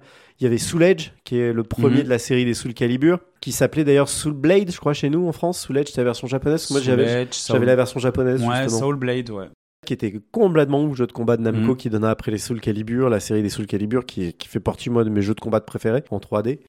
Et euh, ouais ouais, bon on avait cité Wipeout, euh, qu'est-ce qu'on a qu'est-ce qu'on a oublié? Non, mais on a un peu tout dit dans les grands jeux qui nous ont marqué. Moi aussi, j'avais passé beaucoup de temps quand même euh, sur Bust Move 2 vraiment Ah ouais. ça c'est un jeu qui m'a avec un pote mais je me rappelle notamment bon on avait 18 19 ans, tu vois, je me rappelle on était allé faire une fête, on était rentré à moitié bourré, on dormait chez son grand-père et on avait joué toute la nuit en buvant des bières euh, à Bust Move 2. C'était assez rigolo, quoi. Des souvenirs comme ça de jeux de nuit entière sur Bust Move, qui était, euh, qui, qui d'ailleurs, euh, Bust Move c'était le nom européen, mais le vrai nom du jeu c'est Puzzle Bubble. Puzzle Bubble, ouais. Et qui, est- ouais, moi, ça fait partie de mes, en mode, en- dans les puzzle games, ça fait partie de Mm. mes jeux préférés. Je trouve ça vraiment super drôle. Je pense à un jeu, alors qui est plus action-aventure, euh, qui m'avait marqué, mais que j'ai jamais fini parce que il est- était trop dur pour moi. C'est Vagrant Story. Ah oui, oui. Et Ouais, ça j'ai pas fait, mais je me souviens que tu m'en parlais à l'époque, ouais. Ouais, je- c'est un jeu qui m'a frustré parce que j'adorais, mais je je- j'arrivais pas à maîtriser le gameplay. Ah, ça, typiquement, c'est un jeu dont j'aimerais bien un remake.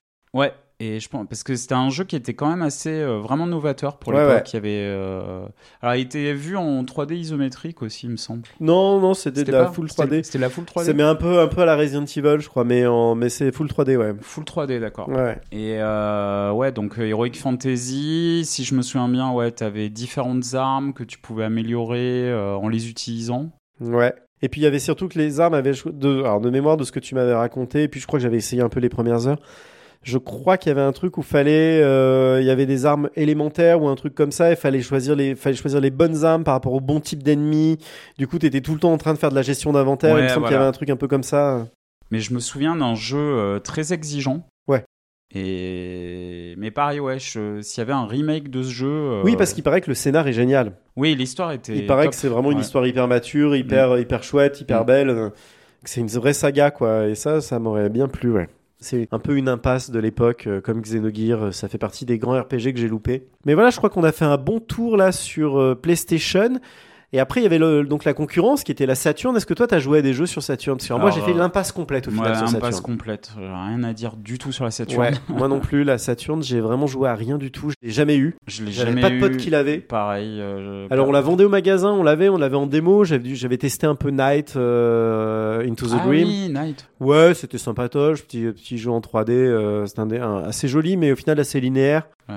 qui était plus beau que que. Enfin, disons, si je me souviens bien, il est sorti quasiment en même temps que Mario 64. Ah, Et euh, voilà quoi. Bon, Mm. Hein, Mario 64 lui a mis une grosse clacasse derrière la tête et puis lui a dit ah non c'est moi le patron mec. ah bon Et voilà, j'avais joué un peu je crois à Shining Force 3 aussi. Ah oui. Et ça c'était vachement bien. Ouais. Ça c'était vachement bien. Shining Force, ça, c'était Mais c'était juste, j'avais, j'y avais joué au magasin parce que j'avais pas la console, donc Mm. du coup j'avais pas pu ramener le jeu chez moi. Donc, euh, parce que moi sur PlayStation, l'avantage de bosser au magasin, c'est que j'ai joué à énormément de jeux. Là, j'en cite quelques-uns, mais à l'époque j'avais accès à tout. Donc du fait de bosser dans un magasin. Donc euh, là, j'ai les jeux PlayStation, euh, j'en ai fait euh, une chier, tétra chier. Et ça, c'était quand même vraiment le bonheur. Quand Mm, t'as mm, 17 mm. ans, que tu bosses dans un magasin de jeux vidéo, tu te sens un peu le roi du monde quand même, faut dire ce qui est. mais ouais, donc du coup, moi, la Saturn, par contre, vu que j'en avais pas à la maison, j'ai joué un peu au magasin, mais au magasin, d'investir dans un RPG alors que t'es en train de bosser, c'est un peu compliqué, quoi. Donc, euh, du coup, ça, j'ai jamais pu vraiment, euh, vraiment y faire. Et puis, il y avait quand même beaucoup moins de jeux que sur PlayStation qui sortaient, hein, quand même. Le catalogue était plus pauvre. En plus, dans la Drôme, il y avait peu de gens qui avaient la Saturn. Les gens, on avait très peu de clients qui achetaient sur Saturn, vraiment Ouais, très très ouais. peu. Et du coup, on commandait moins de jeux. Du coup, il y avait des jeux, on les faisait que sur commande. On les avait pas d'office, donc euh, même en test, il y avait plein de jeux que je pouvais pas tester. Non, par contre, moi, l'autre console où j'ai perdu ma vie euh, à l'époque, c'est la Nintendo 64. Ah bah oui.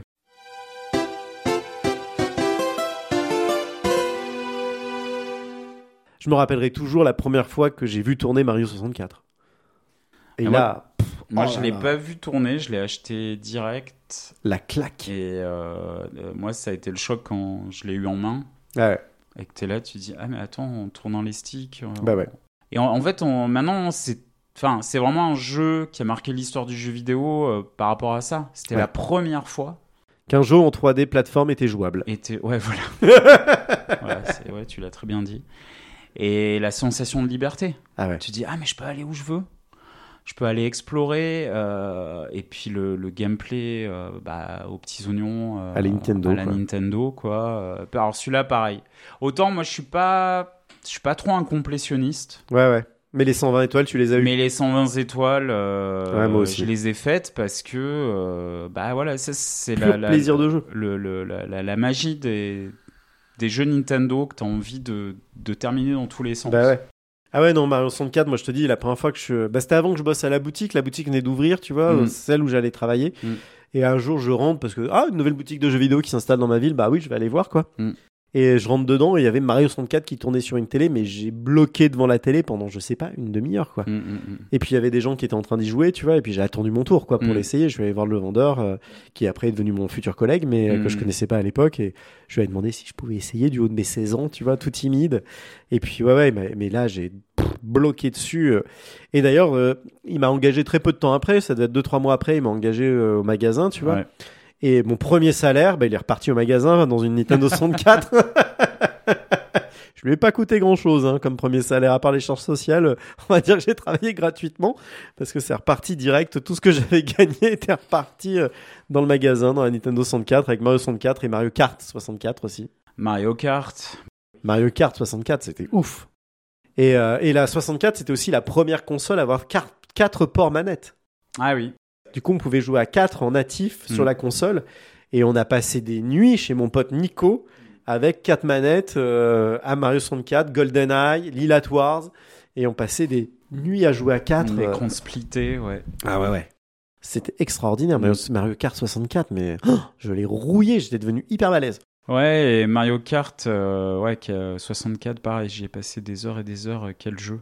Euh, Ah ouais. Et pareil, euh, comme euh, Mario 64, t'as envie. euh, le jeu est tellement bien fait, le gameplay est tellement, euh, je sais pas, euh, parfait que euh, Ouais. bah, ouais, t'y passes des heures euh, sans t'en rendre compte et. euh, Ah, complètement.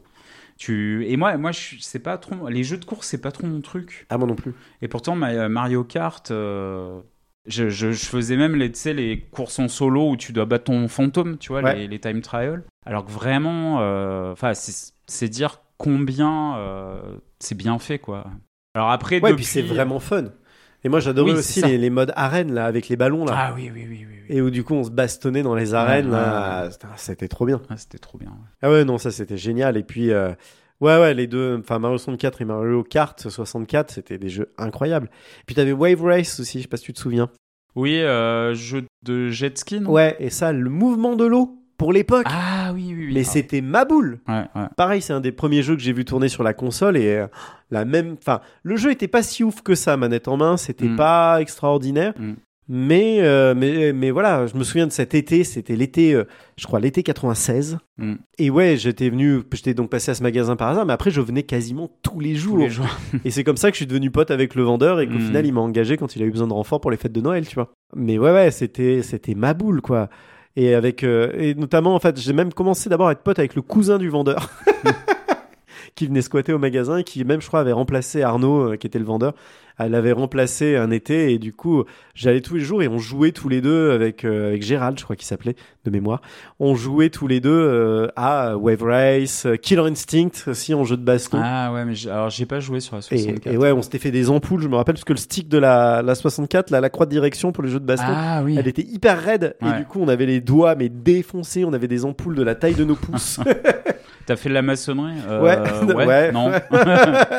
ouais, j'ai maçonné des pixels. je lui ai mis des gros coups de truelle dans sa gueule. Mais ouais, non, c'était, euh, ouais, c'était une console incroyable. Et puis après, t'avais les grands jeux solo, quoi. Zelda Ocarina of Time, Ah bah bien sûr. euh, jeu incroyable.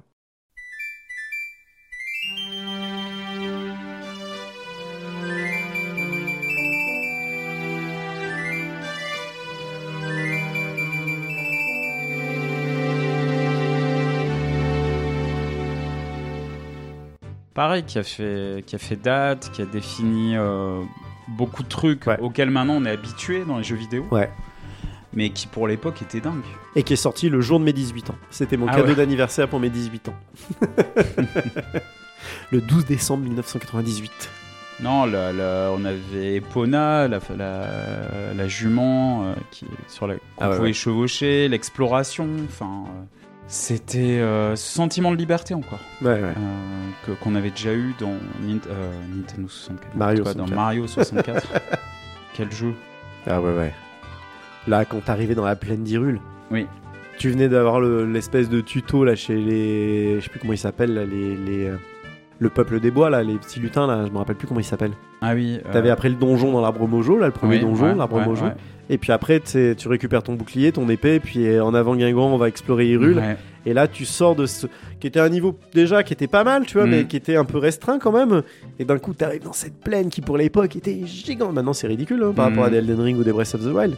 Mais t'avais, c'était vraiment un sentiment euh, incroyable d'exploration où t'avais l'impression d'avoir un monde gigantesque. Tu peux aller. T'avais la sensation, alors que c'était faux, mais c'est une fausse sensation, mais c'était quand même notre ressenti de l'époque, l'impression de pouvoir aller où on veut. Ouais, ouais. Et ça, c'était génial. Mm, mm. Avec le château au fond, la plaine, Mm. Epona, machin, ouais, non, c'était top. Par contre, moi, j'ai jamais joué à Majora's Mask. Ah, c'était qui arrive après. Alors c'est euh, un autre délire, Majora's Ah oui, oui, oui. Alors tu retrouves un peu les mêmes sensations. Tu sens de toute façon le jeu est arrivé un an et demi, deux ans après, donc Mm. il a eu quand même un temps de production très court. Mm. Donc s'ils reprennent les mêmes assets, qu'ils ont Mm. un peu boosté parce qu'il fallait l'expansion pack qui était un, un- Tu te rappelles sur la 64, il y avait un cache. Oui, dessus. je me souviens, ouais. Donc là, il fallait ouvrir le cache, enlever le bloc de mémoire RAM et en mettre un nouveau beaucoup plus gros qui permettait d'avoir plus de mémoire et du coup d'avoir des jeux. euh, 4 mégas? Ouais, certainement, je me rappelle plus. Mais oui, c'était un truc sans doute ridicule maintenant, Mm, mais mm. pour l'époque, c'était ouf. Mm. Et ça te permettait d'avoir des graphismes beaucoup plus beaux. Et Majora's Mask, enfin, beaucoup plus beaux pour l'époque. Ouais. Et Majora's Mask, donc, bénéficiait de ce petit boost euh, de mémoire. Et, et c'était, mais c'était, c'était ma boule. Enfin, tu retrouvais donc les- vraiment le, les- la plaine d'Hyrule, qui est pas tout à fait la même, mais le même principe. Mais par contre, le jeu était beaucoup plus sombre, hyper dépressif. Parce qu'en fait, c'est le premier jeu où c'était pas Miyazaki comme euh, euh, Miyazaki, Miyamoto. C'était pas Miyamoto qui était le directeur, c'était le premier jeu d'Aonuma qui après été devenu, est devenu le grand euh, le grand Manitou de la série Zelda. Ouais. Jusqu'à euh, bah, Breath of the Wild, c'est plus lui le réalisateur. Ça a changé jusqu'à Skyward Sword, je crois. Mm. Quoique ça, ça a peut-être déjà changé, je sais plus. Bref. Mm. En tout cas, c'est un des grands patrons de la licence Zelda, hein, Mm. Aonuma. Et euh, Majora's Mask est son premier jeu en tant que réalisateur. Mhm. Et le mec était en dépression nerveuse à ce moment-là. Ah, d'accord. Et du coup, c'est pour ça que le jeu est très sombre, très, très déprimant. Ah, ok. Et c'est justement, c'est un, donc pour situer un peu juste l'histoire du jeu, c'est que C'est, euh, alors je me rappelle plus exactement tout les tenants aboutissant, mais en gros il y a euh, il y a un personnage qui trouve un masque maudit et qui euh, le Skull Kid, je crois, qui s'appelle. Oui, Skull Kid, ouais. Voilà, et qui a le masque de Majora sur la tronche. Et euh, en fait, ça crée, il déclenche la fin du monde où il fait tomber la lune sur la Terre, en fait. Mm. Et la lune, elle est un peu une représentation un peu à la Méliès avec un visage humain, Oui, mais hyper angoissante, quoi. Elle a vraiment une gueule euh, avec une espèce de de, de, de rictus, de rictus, ouais, crispé, ouais. euh, comme un cadavre un peu, et, et Mm. elle bouge pas, le visage il bouge pas, c'est un truc figé mais Mm. crispé et qui descend. Donc ça, le jeu se passe sur trois jours. Et ça descend, et si au bout des trois jours, t'arrives pas à, à aller au bout du dernier donjon, bah, le jeu il est rebooté, mais comme dans un jour sans fin, tu reprends Mm. au premier jour et puis tu continues ton aventure. Tout n'est pas annulé, les donjons que t'as fait, tu les as déjà fait, quoi. Par contre, les personnages, ils ont vraiment un- tous les PNJ ont un cycle de vie sur trois jours. Mm. Donc il y a des choses que tu peux faire que euh, au deuxième jour, des choses que tu peux faire qu'au premier, d'autres que tu peux faire qu'au troisième. Et il y a vraiment comme ça des cycles. Et après, tu débloques des pouvoirs qui te permettent de passer les jours plus ou moins vite avec l'ocarina. Enfin, tu vois, des petites mélodies à l'ocarina. Le principe un peu à la Zelda et l'ocarina. Et il faut gérer ton temps, en fait, comme ça, sur les trois jours. Et je Mm. me rappelle plus exactement, mais c'était un jeu qui était pas simple parce qu'il y avait un côté un peu, ouais, euh, fallait observer pas mal, noter un peu des choses pour réussir. Si tu voulais vraiment réussir à faire un, un run à peu près parfait, euh, fallait quand même euh, avoir des rendez-vous, un timing assez serré surtout. C'est-à-dire, euh, ouais, repérer la, la, la vie des personnages, les Ouais, c'est ça. choper à certains moments, Oui, faire ça. certains Parce que tu avais des quêtes, euh, fallait voir tel personnage, mais fallait qu'il soit à tel endroit, et il était de tel endroit que de 6h à 7h du matin Ouais, le voilà, deuxième ouais. jour, tu vois. Je caricature, je me rappelle plus exactement Mm, mm. comment ça se passait, mais c'était un peu ça le principe. Ce qui fait que le jeu était pas simple, parce qu'il y a des fois, fallait tu loupais le créneau et puis tu te retapais euh, une demi-heure de jeu pour relancer, revenir au bon moment. Enfin, enfin. Puis t'avais des pouvoirs qui étaient vachement bien, où Link pouvait mettre un masque et se transformer. Ah oui, Il pouvait se transformer en Goron. Euh, merde, comment ils s'appellent là, ceux qui vivent dans l'eau là, dans l'univers Zelda là, euh, les Zora. Zora, ouais. Ouais, les auras. Voilà, enfin, du coup, comme ça, en différents types de créatures, en petit peste mojo aussi, enfin, avec les différents masques. Et il y avait même, tu vois, la manière dont il mettait son masque, tu sentais que c'était douloureux pour le personnage. Mhm. Il y avait un truc, tout était très glauque, quoi. Tout était très. C'était pas un jeu feel good, mais c'était un super jeu. Enfin, moi, j'en regarde un super souvenir de Majora. C'était vraiment, euh, ouais, un bon, bon, bon, bon Zelda, quoi. Ça fait partie des bons crus, quoi. Des Zelda un peu mythiques. Mais les deux étaient vraiment, ouais, des, des, des... Dans les Zelda, ça fait partie des meilleurs. Enfin, Oui. tu vois, clairement, je veux dire, je pense que si tu prends euh, Link to the Past, Ocarina of Time, Majora's Mask et Breath of the Wild, bon bah voilà, t'as le, les quatre euh, Zelda Ouais. qui, qui Mm. volent. Après, selon les sensibilités, il y a des gens qui vont dire oui, mais Wind Waker quand même. Mais bon, Wind Mm. Waker, le bateau, c'était un peu chiant quand même. Mm. Twilight Princess, pareil. C'était, c'était chouette, Twilight Princess, mais c'était un il n'y avait pas beaucoup d'innovation dedans. C'était un peu une, une espèce de menu best-of de tout ce qui s'était fait avant. Ouais. Et puis Skyward Sword qui est un vrai ratage qui était pas bien quoi. Skyward Sword c'était nul. Les donjons étaient pas trop mal mais globalement le jeu en lui-même était pas c'est un pour moi c'est un des moins bons des Zelda les moins bons Skyward Mm. Sword. Mais bon bref, on n'est pas là pour parler que des Zelda. Mais ouais après et puis ouais et puis GoldenEye. GoldenEye, ouais. GoldenEye qui vient de ressortir là d'ailleurs sur euh, sur Xbox euh, Xbox Series X. Ah ouais. Ouais, ils viennent, et Series ils viennent de sortir sur le Game Pass euh, le GoldenEye. Je l'ai pas relancé GoldenEye, mais euh, j'aurais un peu peur. À mon avis, ça doit être bien Mhm. dégueu. Peut-être je le ferai vu que j'ai Game Pass, tu vois, un de ces jours, le relancer juste pour voir un peu ce que ça donne. Mais, euh, mais pareil, je j'ai pas envie trop d'empiéter euh, sur mon filtre, euh, mon filtre HD de la mémoire, tu vois. Ouais, ouais, ouais. Les souvenirs sont très bons. parce que pour l'époque, c'est un, c'est quand même un des premiers FPS console jouables. Oui. Et ça, c'était ma boule. Mais moi, je me souviens, j'avais pas terminé la, la campagne solo. Ah ouais. Je, non, je crois pas, mais j'étais pas loin de la fin, sachant que je suis pas, je suis pas trop FPS. Ah oui, moi non plus, mais GoldenEye, je m'avais vraiment fait kiffer. Mais par contre, euh, il jouait à 4 avec mes, en écran splitté, avec Ouais. les potes. euh, alors, qu'est-ce qu'on, putain, se taper des barres de rire. Ah bah c'était top. génial ouais. avec le pistolet d'or là. Ouais. Ah oui, le premier qui trouve le pistolet d'or et qui course les autres. Je me rappelle du New, je les avais rendus fous, mes potes à l'époque, Mm. mes potes d'adolescence, là, je les ai rendus malades parce qu'on avait pas. Moi, le jeu était à moi, c'était pas, Mm. c'était le mien. Donc je m'entraînais comme un malade toute la semaine, tu vois. Et puis le week-end, on jouait. Et là, un moment, j'étais devenu tellement balèze qu'il y avait une fois, on avait fait 50 parties, j'en ai gagné 49. Ah ouais, d'accord. Ouais, il devait être bien content, quoi. Ouais, parce que je, en fait, je- mais c'était de la triche parce que en fait, je savais exactement où se trouvaient les meilleures armes et du bah coup, oui, euh, ouais, Pop, pop, pop, je connaissais le jeu par cœur. J'ai aucun mérite, quoi. C'est juste que le jeu était le mien et du coup, je m'entraînais la semaine pour les défoncer le week-end. C'était assez, assez rigolo, quoi. Mais ouais, ouais, ouais. T'as encore des jeux, toi, sur 64 qui t'ont marqué? euh, les, les principaux, euh, on les a déjà, euh, on en a déjà parlé. Bon, bah écoute, très bien. Je sais pas combien de temps d'enregistrement on est là. Ah bon, on a fait 1h20, je pense que c'est pas mal. On va s'arrêter là pour euh, les jeux vidéo. Et puis, euh, t'as une petite recommandation culturelle, du coup, avant qu'on se quitte? Ouais, mais c'est un jeu vidéo.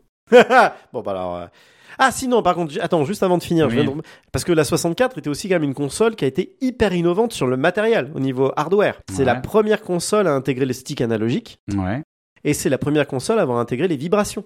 Ah oui, bah d'ailleurs qui était un pack. Qui était un pack, qui était un- une Pack option, qui vibration, était, euh, qui euh. était le Rumble Pack Le Rumble Pack. et qui était une espèce de, de boule qu'on accrochait à la manette, ouais, quoi. ouais, ouais, je me souviens. de boîtier euh, qu'on rajoutait à la manette. C'était aussi Nintendo, ils étaient quand même hyper balèzes sur les innovations technologiques. Il n'y avait pas que sur les jeux, et le gameplay, où ça, ils ont toujours été hyper balèzes, mais il y avait aussi quand même, je veux dire, d'un coup, ça ringardisait un peu la concurrence. D'ailleurs, très vite, Sony ont sorti une manette vibrante, une manette avec des sticks analogiques. C'était en réponse à la Nintendo 64. Ouais. C'est vraiment la Nintendo 64 qui a, qui a amené toutes ces choses-là.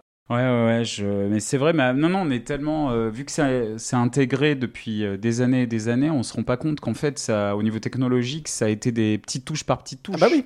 Et puis souvent Nintendo, hein. Et souvent Nintendo, ouais. Parce que regarde les, les boutons de tranche LR, ça arrivait sur la Super Nintendo. Ouais, C'est Nintendo qui a amené ça. Le stick analogique, c'est Nintendo qui l'a amené.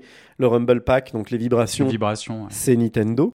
La reconnaissance de mouvement, bon, on en pense qu'on en veut, mais n'empêche que c'est Nintendo qui amènera ça avec la Wii. Mm, mm. Je veux dire, Nintendo a quand même, à chaque fois, il questionne vraiment comment jouer. À chaque fois, c'est pas juste euh, reproduire en mieux ce qui avait été fait avant. À chaque fois, ils essayent de transformer la façon de jouer. Ouais, bah avec la Wii, après la Wii U, et puis Oui, la... bon, la Wii U, euh, c'est un peu un échec. C'est un peu un mais échec. n'empêche mais qu'ils ils- essayent d'amener un deuxième écran. Ils ont, tenté, ils ont tenté quelque chose. Et puis Ouais. la, la Switch, bien sûr. Ah bah la Switch, c'est la console dont on ne savait pas qu'on avait besoin alors qu'on en avait besoin. Voilà. Et euh, moi, je, je me rappelle à l'époque quand ils ont annoncé ou qu'elle est, elle est sortie. euh, Bon, j'étais, je jouais pas trop à cette époque-là, mais en fait, j'étais, je dis mais euh, je comprends pas ce que c'est cette Switch machine. Ouais. Ouais. Je, je sais, je fais attends, mais il y a un- on, peut jouer euh, avec le même enfin avec l'écran à part.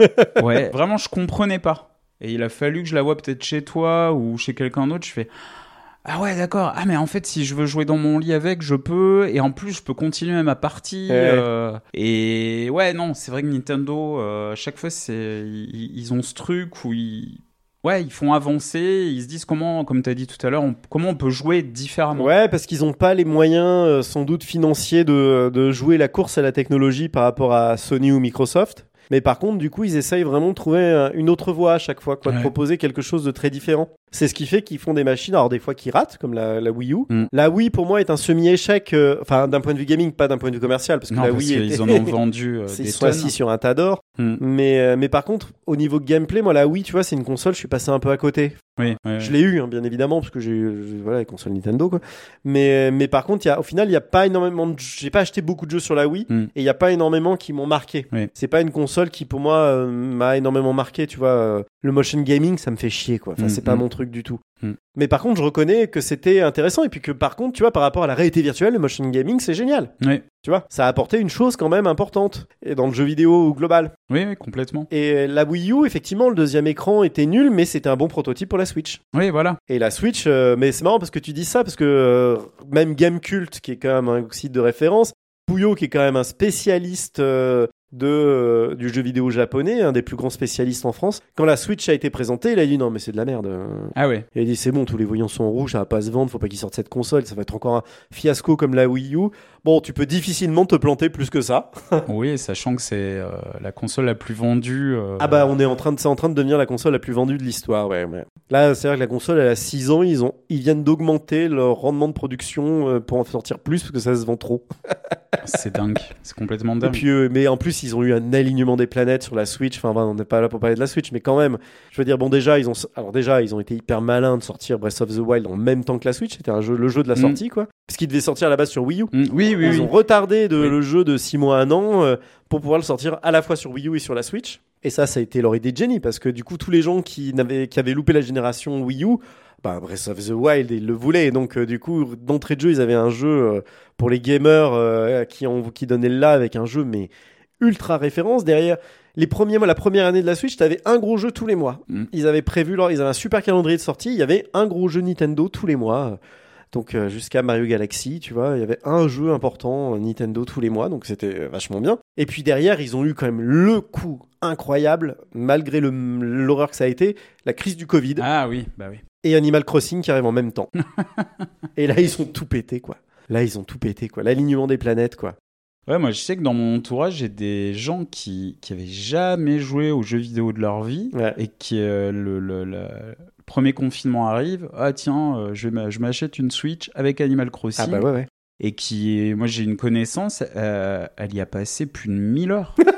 alors qu'elle avait, ja- elle, a- elle avait jamais joué à un jeu Ah ouais, vidéo c'était de pas sa gameuse. C'était pas du tout une gameuse. Ah, c'est ouf. Ouais, c'est dingue. Ah ouais. Non, mais Nintendo, ils ont vraiment cette capacité. euh, Mais c'est comme aussi sur leur console portable. La DS, ça a été euh, un truc incroyable. Deux écrans, machin. Oui, oui, oui. Avec les jeux du Dr Kawashima, ou du coup, même dans les maisons de retraite, les vieux on avait. Enfin, Hmm. c'était. Ils ont une capacité à, à choper des publics, à aller chercher des, des. Ouais, ils sont très inventifs, quoi. Et la Nintendo 64, c'est vraiment.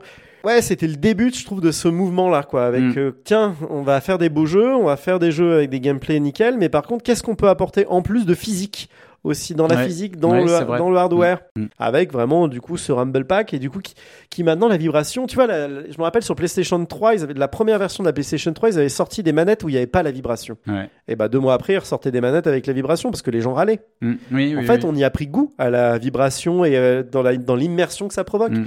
Et même, tu vois, maintenant c'est un des arguments de vente de la PlayStation 5, c'est-à-dire des les manettes à retour haptique, Retour ce qu'ils appellent ouais. retour haptique, qui est en fait juste une vibration améliorée, Mm. mais qui en fait on s'aperçoit que ça aide vraiment au plaisir de jeu et à l'immersion et que Mm. quand c'est bien fait, on y, on y fait même pas gaffe, mais par contre ça nous permet de nous de plonger un peu plus dans, dans l'univers du jeu. Oui, euh, mais maintenant, ça serait. euh, Enfin, la vibration, c'est complètement intégré. Ça serait Ah bah ouais. impensable euh, de ne pas avoir de vibration dans une Ah bah, manette. bon, bah, bien sûr. ouais. Ça me manque. hein. Enfin, tu vois, euh, j'avais essayé, je sais plus, parce qu'une fois, je, je sais plus dans quel cadre, je crois que c'était sur la Switch, j'avais désactivé la vibration parce que je jouais en mode portable, genre dans le métro ou un truc comme ça, et que j'avais pas envie que ça vibre, tu vois. Et ben, en fait, au final, ça me manquait, quoi. Enfin, tu vois, vraiment dans le ressenti, dans le feeling de, Ouais, de ouais. jeu. Mais ouais, voilà, c'est marrant. Bon, et du coup, ta, ta petite recommandation, du coup, tu restes dans l'univers du jeu vidéo, c'est ça? Je reste dans l'univers du jeu vidéo, donc en fait, euh, c'est une drogue dans laquelle je suis tombé. euh, Encore une? Pendant. Ouais, voilà. C'est un gacha? Non, c'est pas un gacha. Alors, c'est pas un gacha, c'est un jeu d'argent? C'est de la- un jeu d'argent? Tu t'es mis au Un poker? jeu d'argent, non. Tu t'es mis au poker? Non, non, c'est un petit jeu euh, dont on a beaucoup parlé, euh, qui, a, qui a fait un peu sensation euh, l'année dernière, qui coûte pas cher, c'est-à-dire 5 euros avec un DLC, Voire gratuit sur téléphone portable. Voire gratuit sur iOS et Android, sur les téléphones, et bah, c'est Vampire Survivors. Et ouais, bah, je suis tombé euh, complètement euh, en Ouais. 15 heures euh, sur une semaine, j'ai joué qu'à ça. Bon, alors, ça marche comment, Vampire Survivor Vampire Survivors, bah, en fait, au niveau du gameplay, bah, t'as juste à déplacer ton perso. Ouais. T'as des vagues d'ennemis qui te foncent dessus. Donc tu, au début, tu, le premier personnage que t'as, c'est une espèce de... Le design ressemble beaucoup au Castlevania, en fait. Ouais. Au vieux Castlevania. Et en fait, t'as une attaque automatique, donc tu, qui a un timing précis. Ok. Et en tuant les ennemis, euh, au début, t'as des vagues de chauves-souris, des zombies, des trucs comme ça. Euh, il lâche des, des cristaux qui te font gagner en expérience.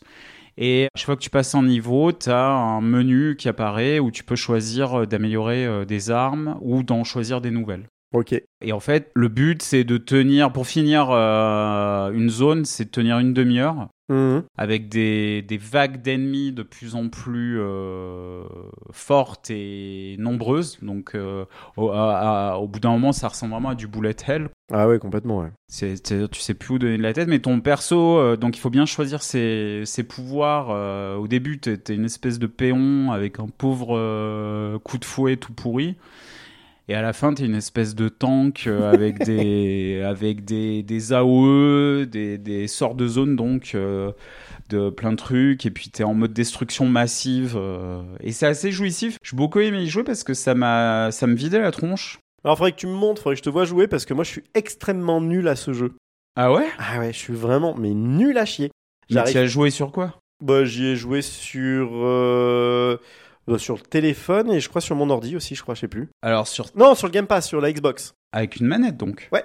Alors sur téléphone sans manette, c'est compliqué, ouais. Je trouve. Non, non, euh, j'y ai joué sur le Game Pass. euh, oui, pardon, je te dis une connerie, il est sur le Game Pass. Ah bah je- C'est pas sur mon ordi, c'est sur le Game Pass que j'y ai joué, ouais. ouais, ouais. Bah, en fait, le, la difficulté entre guillemets au début, c'est de choisir, de savoir quoi choisir, euh, de bien préparer son build, parce que bien sûr, il y, y y a un petit côté euh, roguelite Ouais.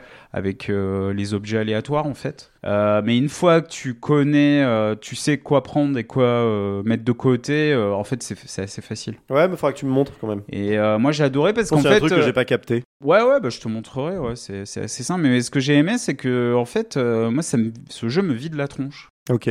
Euh, tu rentres de journée, euh, t'as envie de passer à autre chose. Bah, en fait, ce que je faisais, je, je lançais le jeu et tout en m'é- en m'é- en m'écoutant un podcast ou un livre audio. Mhm. Tu fais, t'as, des fois, j'y jouais une heure, deux heures, et puis, et puis. Ah oui, quand même. Ouais, quand même, ouais, ouais, ouais. Et en fait, tu, tu peux, euh, ce qui est bien, c'est que tu peux penser à autre chose en jouant, Ouais, euh, tout en prenant du plaisir. Un hein. peu comme quand tu fais du farm euh, dans un jeu vidéo, que ce soit un, un RPG ou un MMORPG. Ouais, quoi. voilà. Tu, Le truc, t'as t'es un peu en mode pas- automatique. T'as pas, y a pas d'histoire, t'en as rien Mhm. à faire. T'as la, la petite carotte à laquelle moi je suis très sensible. C'est euh, de temps en temps, euh, t'as des ennemis un peu plus forts. Quand tu les tues, ils lâchent un coffre. Ah oui. Et là, euh, là c'est le mode casino roulette Oui, ultra flashy Ouais, ouais. avec une musique horrible, on dirait de l'Eurodance des années 90 quoi. Ah, dis Mais pas moi j'aime bien. a- hein Dis pas de mal de l'Eurodance. Mais il y a un côté kitsch euh, que j'aime bien. Et puis t'es là, tu dis ouais, qu'est-ce que je vais avoir dans le coffre? Donc ça, moi, ça j'aime bien. Ça, Ouais. C'est un peu de mes euh, faiblesses.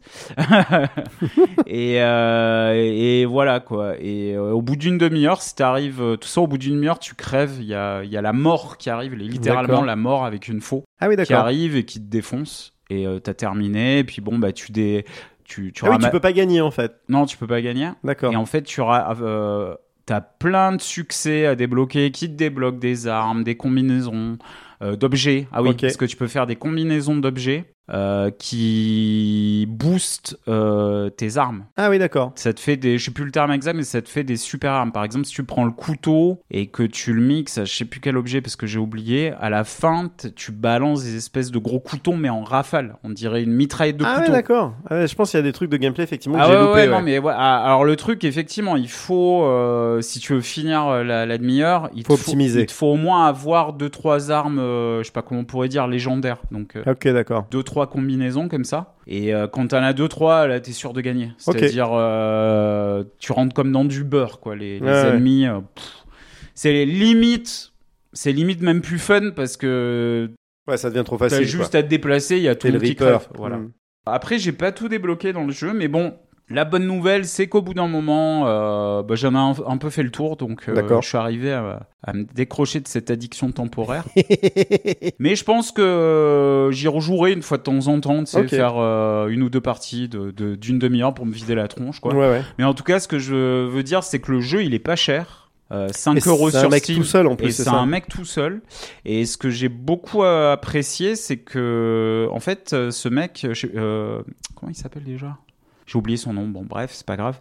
Euh, en fait, il a voulu le sortir sur, donc comme on a dit, sur iOS et Android. Et pour ça, il est passé euh, par euh, des boîtes qui Ouais. aident euh, les développeurs de jeux à, à pouvoir diffuser leurs jeux sur, sur les téléphones. Ouais. Et en fait, il s'est retrouvé avec une boîte spécialisée dans ça. Et les mecs lui ont dit Ouais, mais si tu veux, là, euh, là il faut que tu mettes une pub. euh, euh, là, il faut que tu mettes des trucs payants, machin. Et puis le mec, Super. il a dit euh, Ouais, non, mais en fait, je m'en fiche, quoi. Parce que moi, j'ai envie que les gens ils prennent du plaisir à jouer. Ah ouais, beau geste. je, je pense que le, bah, ce mec est aussi un joueur. Et il y a rien de plus énervant, tu vois, de lancer un jeu et d'avoir des pubs euh, toutes les deux minutes, quoi. Oui, peu puis je pense qu'il a dû déjà gagner suffisamment d'argent Ah oui, sur, a- euh, sur Steam parce que ça a été quand même des énormes Ah ouais, c'est succès un de énorme cette année, même s'il il, a jouait dû, pas cher. il a dû se faire euh, les coronesses en or, c'est sûr. Mais en tout cas, je trouvais. et du coup, il a dit, euh, il a dit à ses boîtes, il a dit ah ouais non mais moi j'ai pas envie de ça. Ok. J'ai pas envie que les joueurs ils, ils doivent, il y ait du pay to win ou il y ait, il y ait de la pub pour euh, pour ci ou ça. Ah, vraiment à Donc, il a l'inverse dit euh, bah, de la allez tous- mode. il a dit ouais. Il a dit allez tous vous faire voir, le jeu il sort gratuit. Ouais. Et honnêtement, euh, pour un mec tout seul, euh, développeur indépendant, alors certes, comme tu as dit, il a gagné beaucoup d'argent parce que ça a été un carton inattendu, mais euh, respect quoi, ouais, carrément, ouais. respect. Ouais, donc classe. Classe, classe. Donc Vampire Survivors, euh, disponible sur Steam, Game Pass. Game Pass. Android, iOS. Ouais. Voilà, si vous avez euh, 5 euros à dépenser et que vous avez envie de passer, euh, vous défouler sur un jeu qui ne demande pas énormément de skill et de. Il n'y a pas d'histoire à suivre aussi. Mm. Bah allez-y, c'est de la bonne. Ok, très bien, bah cool. Et ben moi, je vais te parler musique avec, euh, je vais te parler d'un album de de, de Trian que j'écoute. Non, je déconne. Trian ou Trio? Non, non, Trian, mais non, je vais, je vais pas parler de Trian, je déconne. Je vais te parler de jeux vidéo aussi. Et on va rester dans la thématique avec God of War Ragnarok que j'ai fini, ça y est. C'est quoi? Tu sais pas ce que c'est God of War Ragnarok? God of War, alors c'est donc euh, c'est l'histoire d'un homme perdu dans la montagne. Qui cet homme s'appelle Kratos. Kratos, ok. Et donc euh, voilà, donc c'est la suite du remake, enfin du reboot euh, suite euh, de de la trilogie PlayStation 2 et 3 God of War, donc enfin 1, Mm. 2, 3. Et, euh, et donc ça avait un, donc un reboot qui a eu lieu euh, sur PlayStation 4 en 2018, si je dis pas 2018, ouais, ouais. c'est ça, ouais. où du coup on découvrait Kratos, euh, alors cette fois-ci plus dans la mythologie grecque, mais dans la mythologie nordique, dans les pays du Nord, et avec qui a un fils qui s'appelle euh, Atreus. Mm. Et euh, donc God of War Ragnarok, c'est donc la suite directe avec une petite ellipse de 3-4 ans, je sais plus. Et on retrouve donc cette fois-ci Kratos, toujours père de famille, et avec Atreus qui maintenant est un ado. Parce que dans le premier jeu, il devait avoir 7-8 ans, un truc comme ça. Ouais, c'est ça. Et là, il a plutôt dans les 14. Et, et c'est vachement bien. C'est un jeu vraiment, vraiment très bien. Déjà, c'est hyper beau visuellement. euh, même si je pense que le fait que ça soit un jeu cross-gen euh, PS4, PS5, on est un peu bridé pour la version PS5 par rapport à ce que ça pourrait être. Ah, ouais. Mais un poil, ça reste quand même extrêmement joli. Il y a pas de souci, t'as des panoramas de malade. Après, moi, c'est un jeu auquel j'ai pris beaucoup de plaisir. Le, vraiment, je trouve le scénario très bien écrit. Euh, vraiment, je trouve pas. Enfin, c'est quand même assez hallucinant le, le, le- la profondeur qu'ils ont donnée au personnage de Kratos. Parce que dans la première trilogie God of War, Kratos, c'était vraiment l'archétype du personnage de jeu vidéo, un peu bas du front, euh, bien patriarcal, bien macho, qui se baisse des DS. Euh, T'as même, t'avais même, je me rappelle, dans le premier, je crois que t'avais même euh, un, un moment, une scène de sexe en Quick Time Event. Ouais, je me souviens de ça. ouais. Et donc, euh, ouais, non, c'était vraiment hyper limite maintenant quand Un tu peu vois comme les, euh, je me souviens, euh, les, les cartes à collectionner des nanas à poil que t'avais baisé dans le premier Witcher Putain, sur PC horreur. aussi, ouais. Mais quelle horreur. Ça, j'espère. Tu vois, dans le remake de The Witcher 1 qu'ils vont faire, j'espère qu'ils vont virer ce truc-là parce que Mm. franchement, c'est très mal Je venu. dois avouer qu'à l'époque, je les avais collectionnés, mais ceci est une autre histoire. Ah, bah écoute, on était plus jeunes, un peu plus cons, peut-être moins, moins conscients des, des problématiques euh, modernes. Mais en tout cas, ouais, Kratos, c'était vraiment un personnage bas du front où c'était juste une histoire de vengeance euh, où il passe trois épisodes à décimer tout le panthéon grec. Ouais, c'était euh, dans de la moi, violence et de la rage, Moi, voix ennemie, moi tue, moi baise, voilà, et, euh, ouais. et, et puis je saccage et j'égorge et j'éclate des têtes, des gueules. La mort d'Apollon, là où il lui crève, il explose le- les yeux, et puis après il lui fait péter le cerveau, il lui arrache la tête. Mais même si c'était très jouissif et que t'avais des trucs de mise en scène, le Mhm. combat contre Poséidon, là sur un titan, enfin c'était ouf avec des chevaux en eau, enfin c'était assez, assez maboule. Hein. Mais c'était des jeux bas du front, défoulatoires, euh, Oui. un peu adolescents, tu vois. Ouais.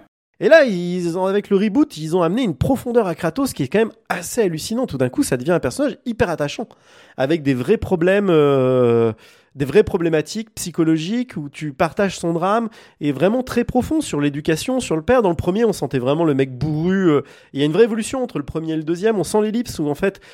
On sent qu'il s'est pas trop, dans le premier, on sentait qu'il s'était pas trop occupé de son gamin, que c'était surtout sa femme qui s'était, qui s'en était occupée, et que lui, sa femme meurt dans le premier, le premier commençait comme ça, la femme était morte, et il se retrouve avec ce gamin, en fait, ils se connaissent pas, quoi, et, et du coup, il est très, euh, bon, bah, c'est le dieu de la guerre, hein, Kratos, donc, euh, avec son gamin, il était très, euh, À dictatorial à l'ancienne, c'est pas Montessori, hein, on Mm. est bien d'accord, hein. Et euh, mais c'est Kratos, enfin tu Mm. vois. Et et il y avait quand même un truc au fur et à mesure du jeu où on sentait l'attachement, le lien qui se créait, qui était plutôt pas mal. Et là dans le 2, on retrouve ce truc-là et on est passé quand même à un cap au-dessus quoi. Où Kratos, euh, alors c'est toujours pas Montessori, mais il essaye de s'ouvrir en fait, de, de comprendre son fils. Tout le début du jeu, il est un peu en mode non, tu fermes ta gueule, tu fais ce que je te dis, et puis c'est tout quoi. Moi je sais, toi tu sais pas, ferme ta gueule, t'es un ado, tu fermes ta gueule.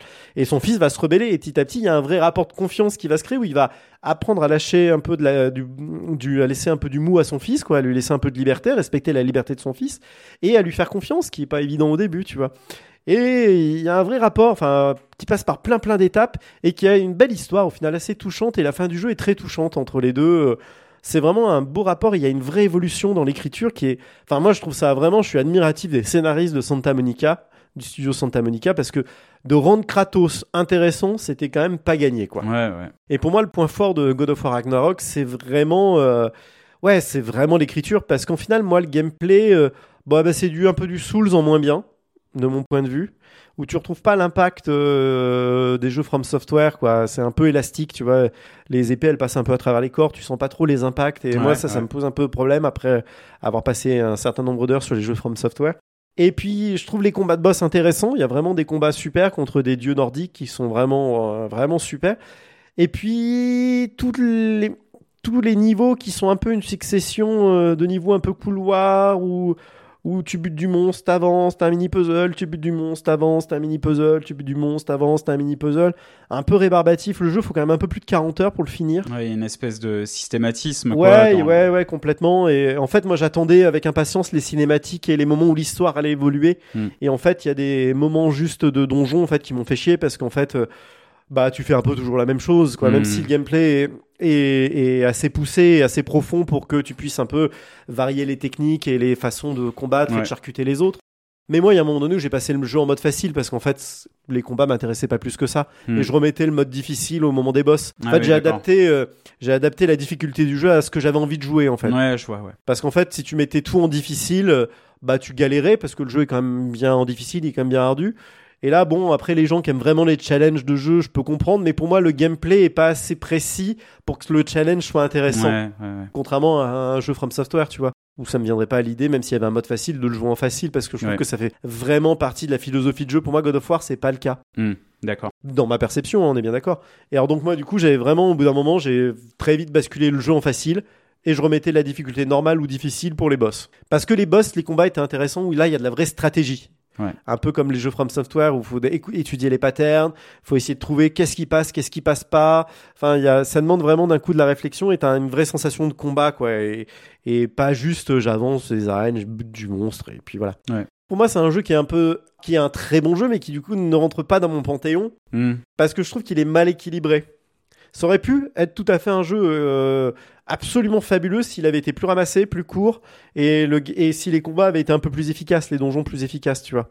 Là, je trouve que bon, bah voilà. Mais euh, ça reste quand même un très bon jeu. euh, C'est un quand même.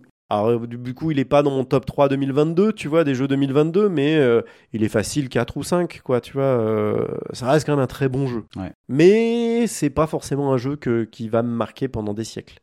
Mais par contre, je suis très curieux de voir ce qu'ils vont faire de cette licence au niveau histoire. Ouais. Parce que la fin est assez ouverte, il y a plusieurs possibilités sur euh, ce que donnera la suite. Il y a, tu sens que euh, ça m'étonnerait pas qu'on débarque en Égypte ou peut-être chez les Incas, tu vois. euh, qu'on aille buter encore un nouveau panthéon, parce que j'ai l'impression que c'est un Ouais, peu ils le vont nous truc. la faire à la, à la Assassin's Creed, quoi. Mais, euh, euh, mais je serais assez, visiter, ouais, je serais assez curieux après une ellipse de retrouver euh, Atreus et Kratos, tu vois. Mm. Ou les deux, ou l'un ou l'autre. Peut-être qu'Atreus. Ouais, c'est ça. Ouais. C'est un bon jeu d'action, mais c'est pas, un- on n'est pas dans un énorme jeu. On est juste dans un très bon jeu d'action Ok. qui mérite, si on aime ce genre de jeu un peu, si on aime les beat'em all et, et qu'on aime euh, avec une bonne histoire en plus, bah ça vaut le coup de le faire. C'est vraiment un bon jeu. Mais il faut savoir quand même qu'il y a un gros ventre mou à un moment dans le jeu et que il fait 40 heures, il en aurait fait 25, ça aurait suffi. Ok, Voilà. très bien. Et ben super, on a fini pour cet épisode qui au final n'est pas si long que ça, je crois. Ça y est, on, est- on a réussi à tenir, euh, je pense, notre timing. Ouais, on a 1h45, ça va. D'enregistrement avec le montage, on va gagner un peu. Mais... Ouais. Et voilà, bah, c'est tout pour aujourd'hui. Merci Sébastien d'avoir été là. Merci Thibaut. Merci de m'accueillir chez toi, de m'avoir fait un café. Et puis, euh, on va enregistrer un deuxième épisode dans la foulée, Ah, j'en rigole d'avant. qui va être un épisode test, un, numéro, un épisode spécial qui sera pas forcément numéroté celui-là. Hmm. Je sais même pas si je le diffuserai, on verra ce que ça va donner parce qu'on va vraiment rentrer dans, dans de l'expérimental où Sébastien va me faire vivre une aventure particulière. Euh, voilà, bon, bah, vous verrez, ça sera surprise euh, si ça arrive dans le flux euh, du podcast dans les prochaines semaines. Mais merci en tout cas de nous avoir écoutés. Si vous voulez, n'oubliez pas de nous mettre 5 étoiles ou les étoiles que vous voulez sur les différentes applications de podcast, de nous laisser des commentaires, ça fait toujours plaisir. Et puis si vous voulez nous écrire, n'hésitez pas à nous contacter sur notre adresse Gmail. digressioncircus at gmail.com ou de nous contacter aussi sur Twitter, at digression cirque. voilà, avec un C à la fin. Euh, oui, parce qu'on pouvait pas mettre circus parce qu'on est limité dans les caractères. voilà, c'est voilà. ça. Et puis on a aussi une page Facebook euh, que vous pouvez venir voir. Voilà, on essaie, on essaye de, de mettre un peu l'actualité du podcast euh, à jour. Voilà. Merci beaucoup et puis à très bientôt pour de nouvelles digressions. Ciao, à bientôt. Ciao, au revoir.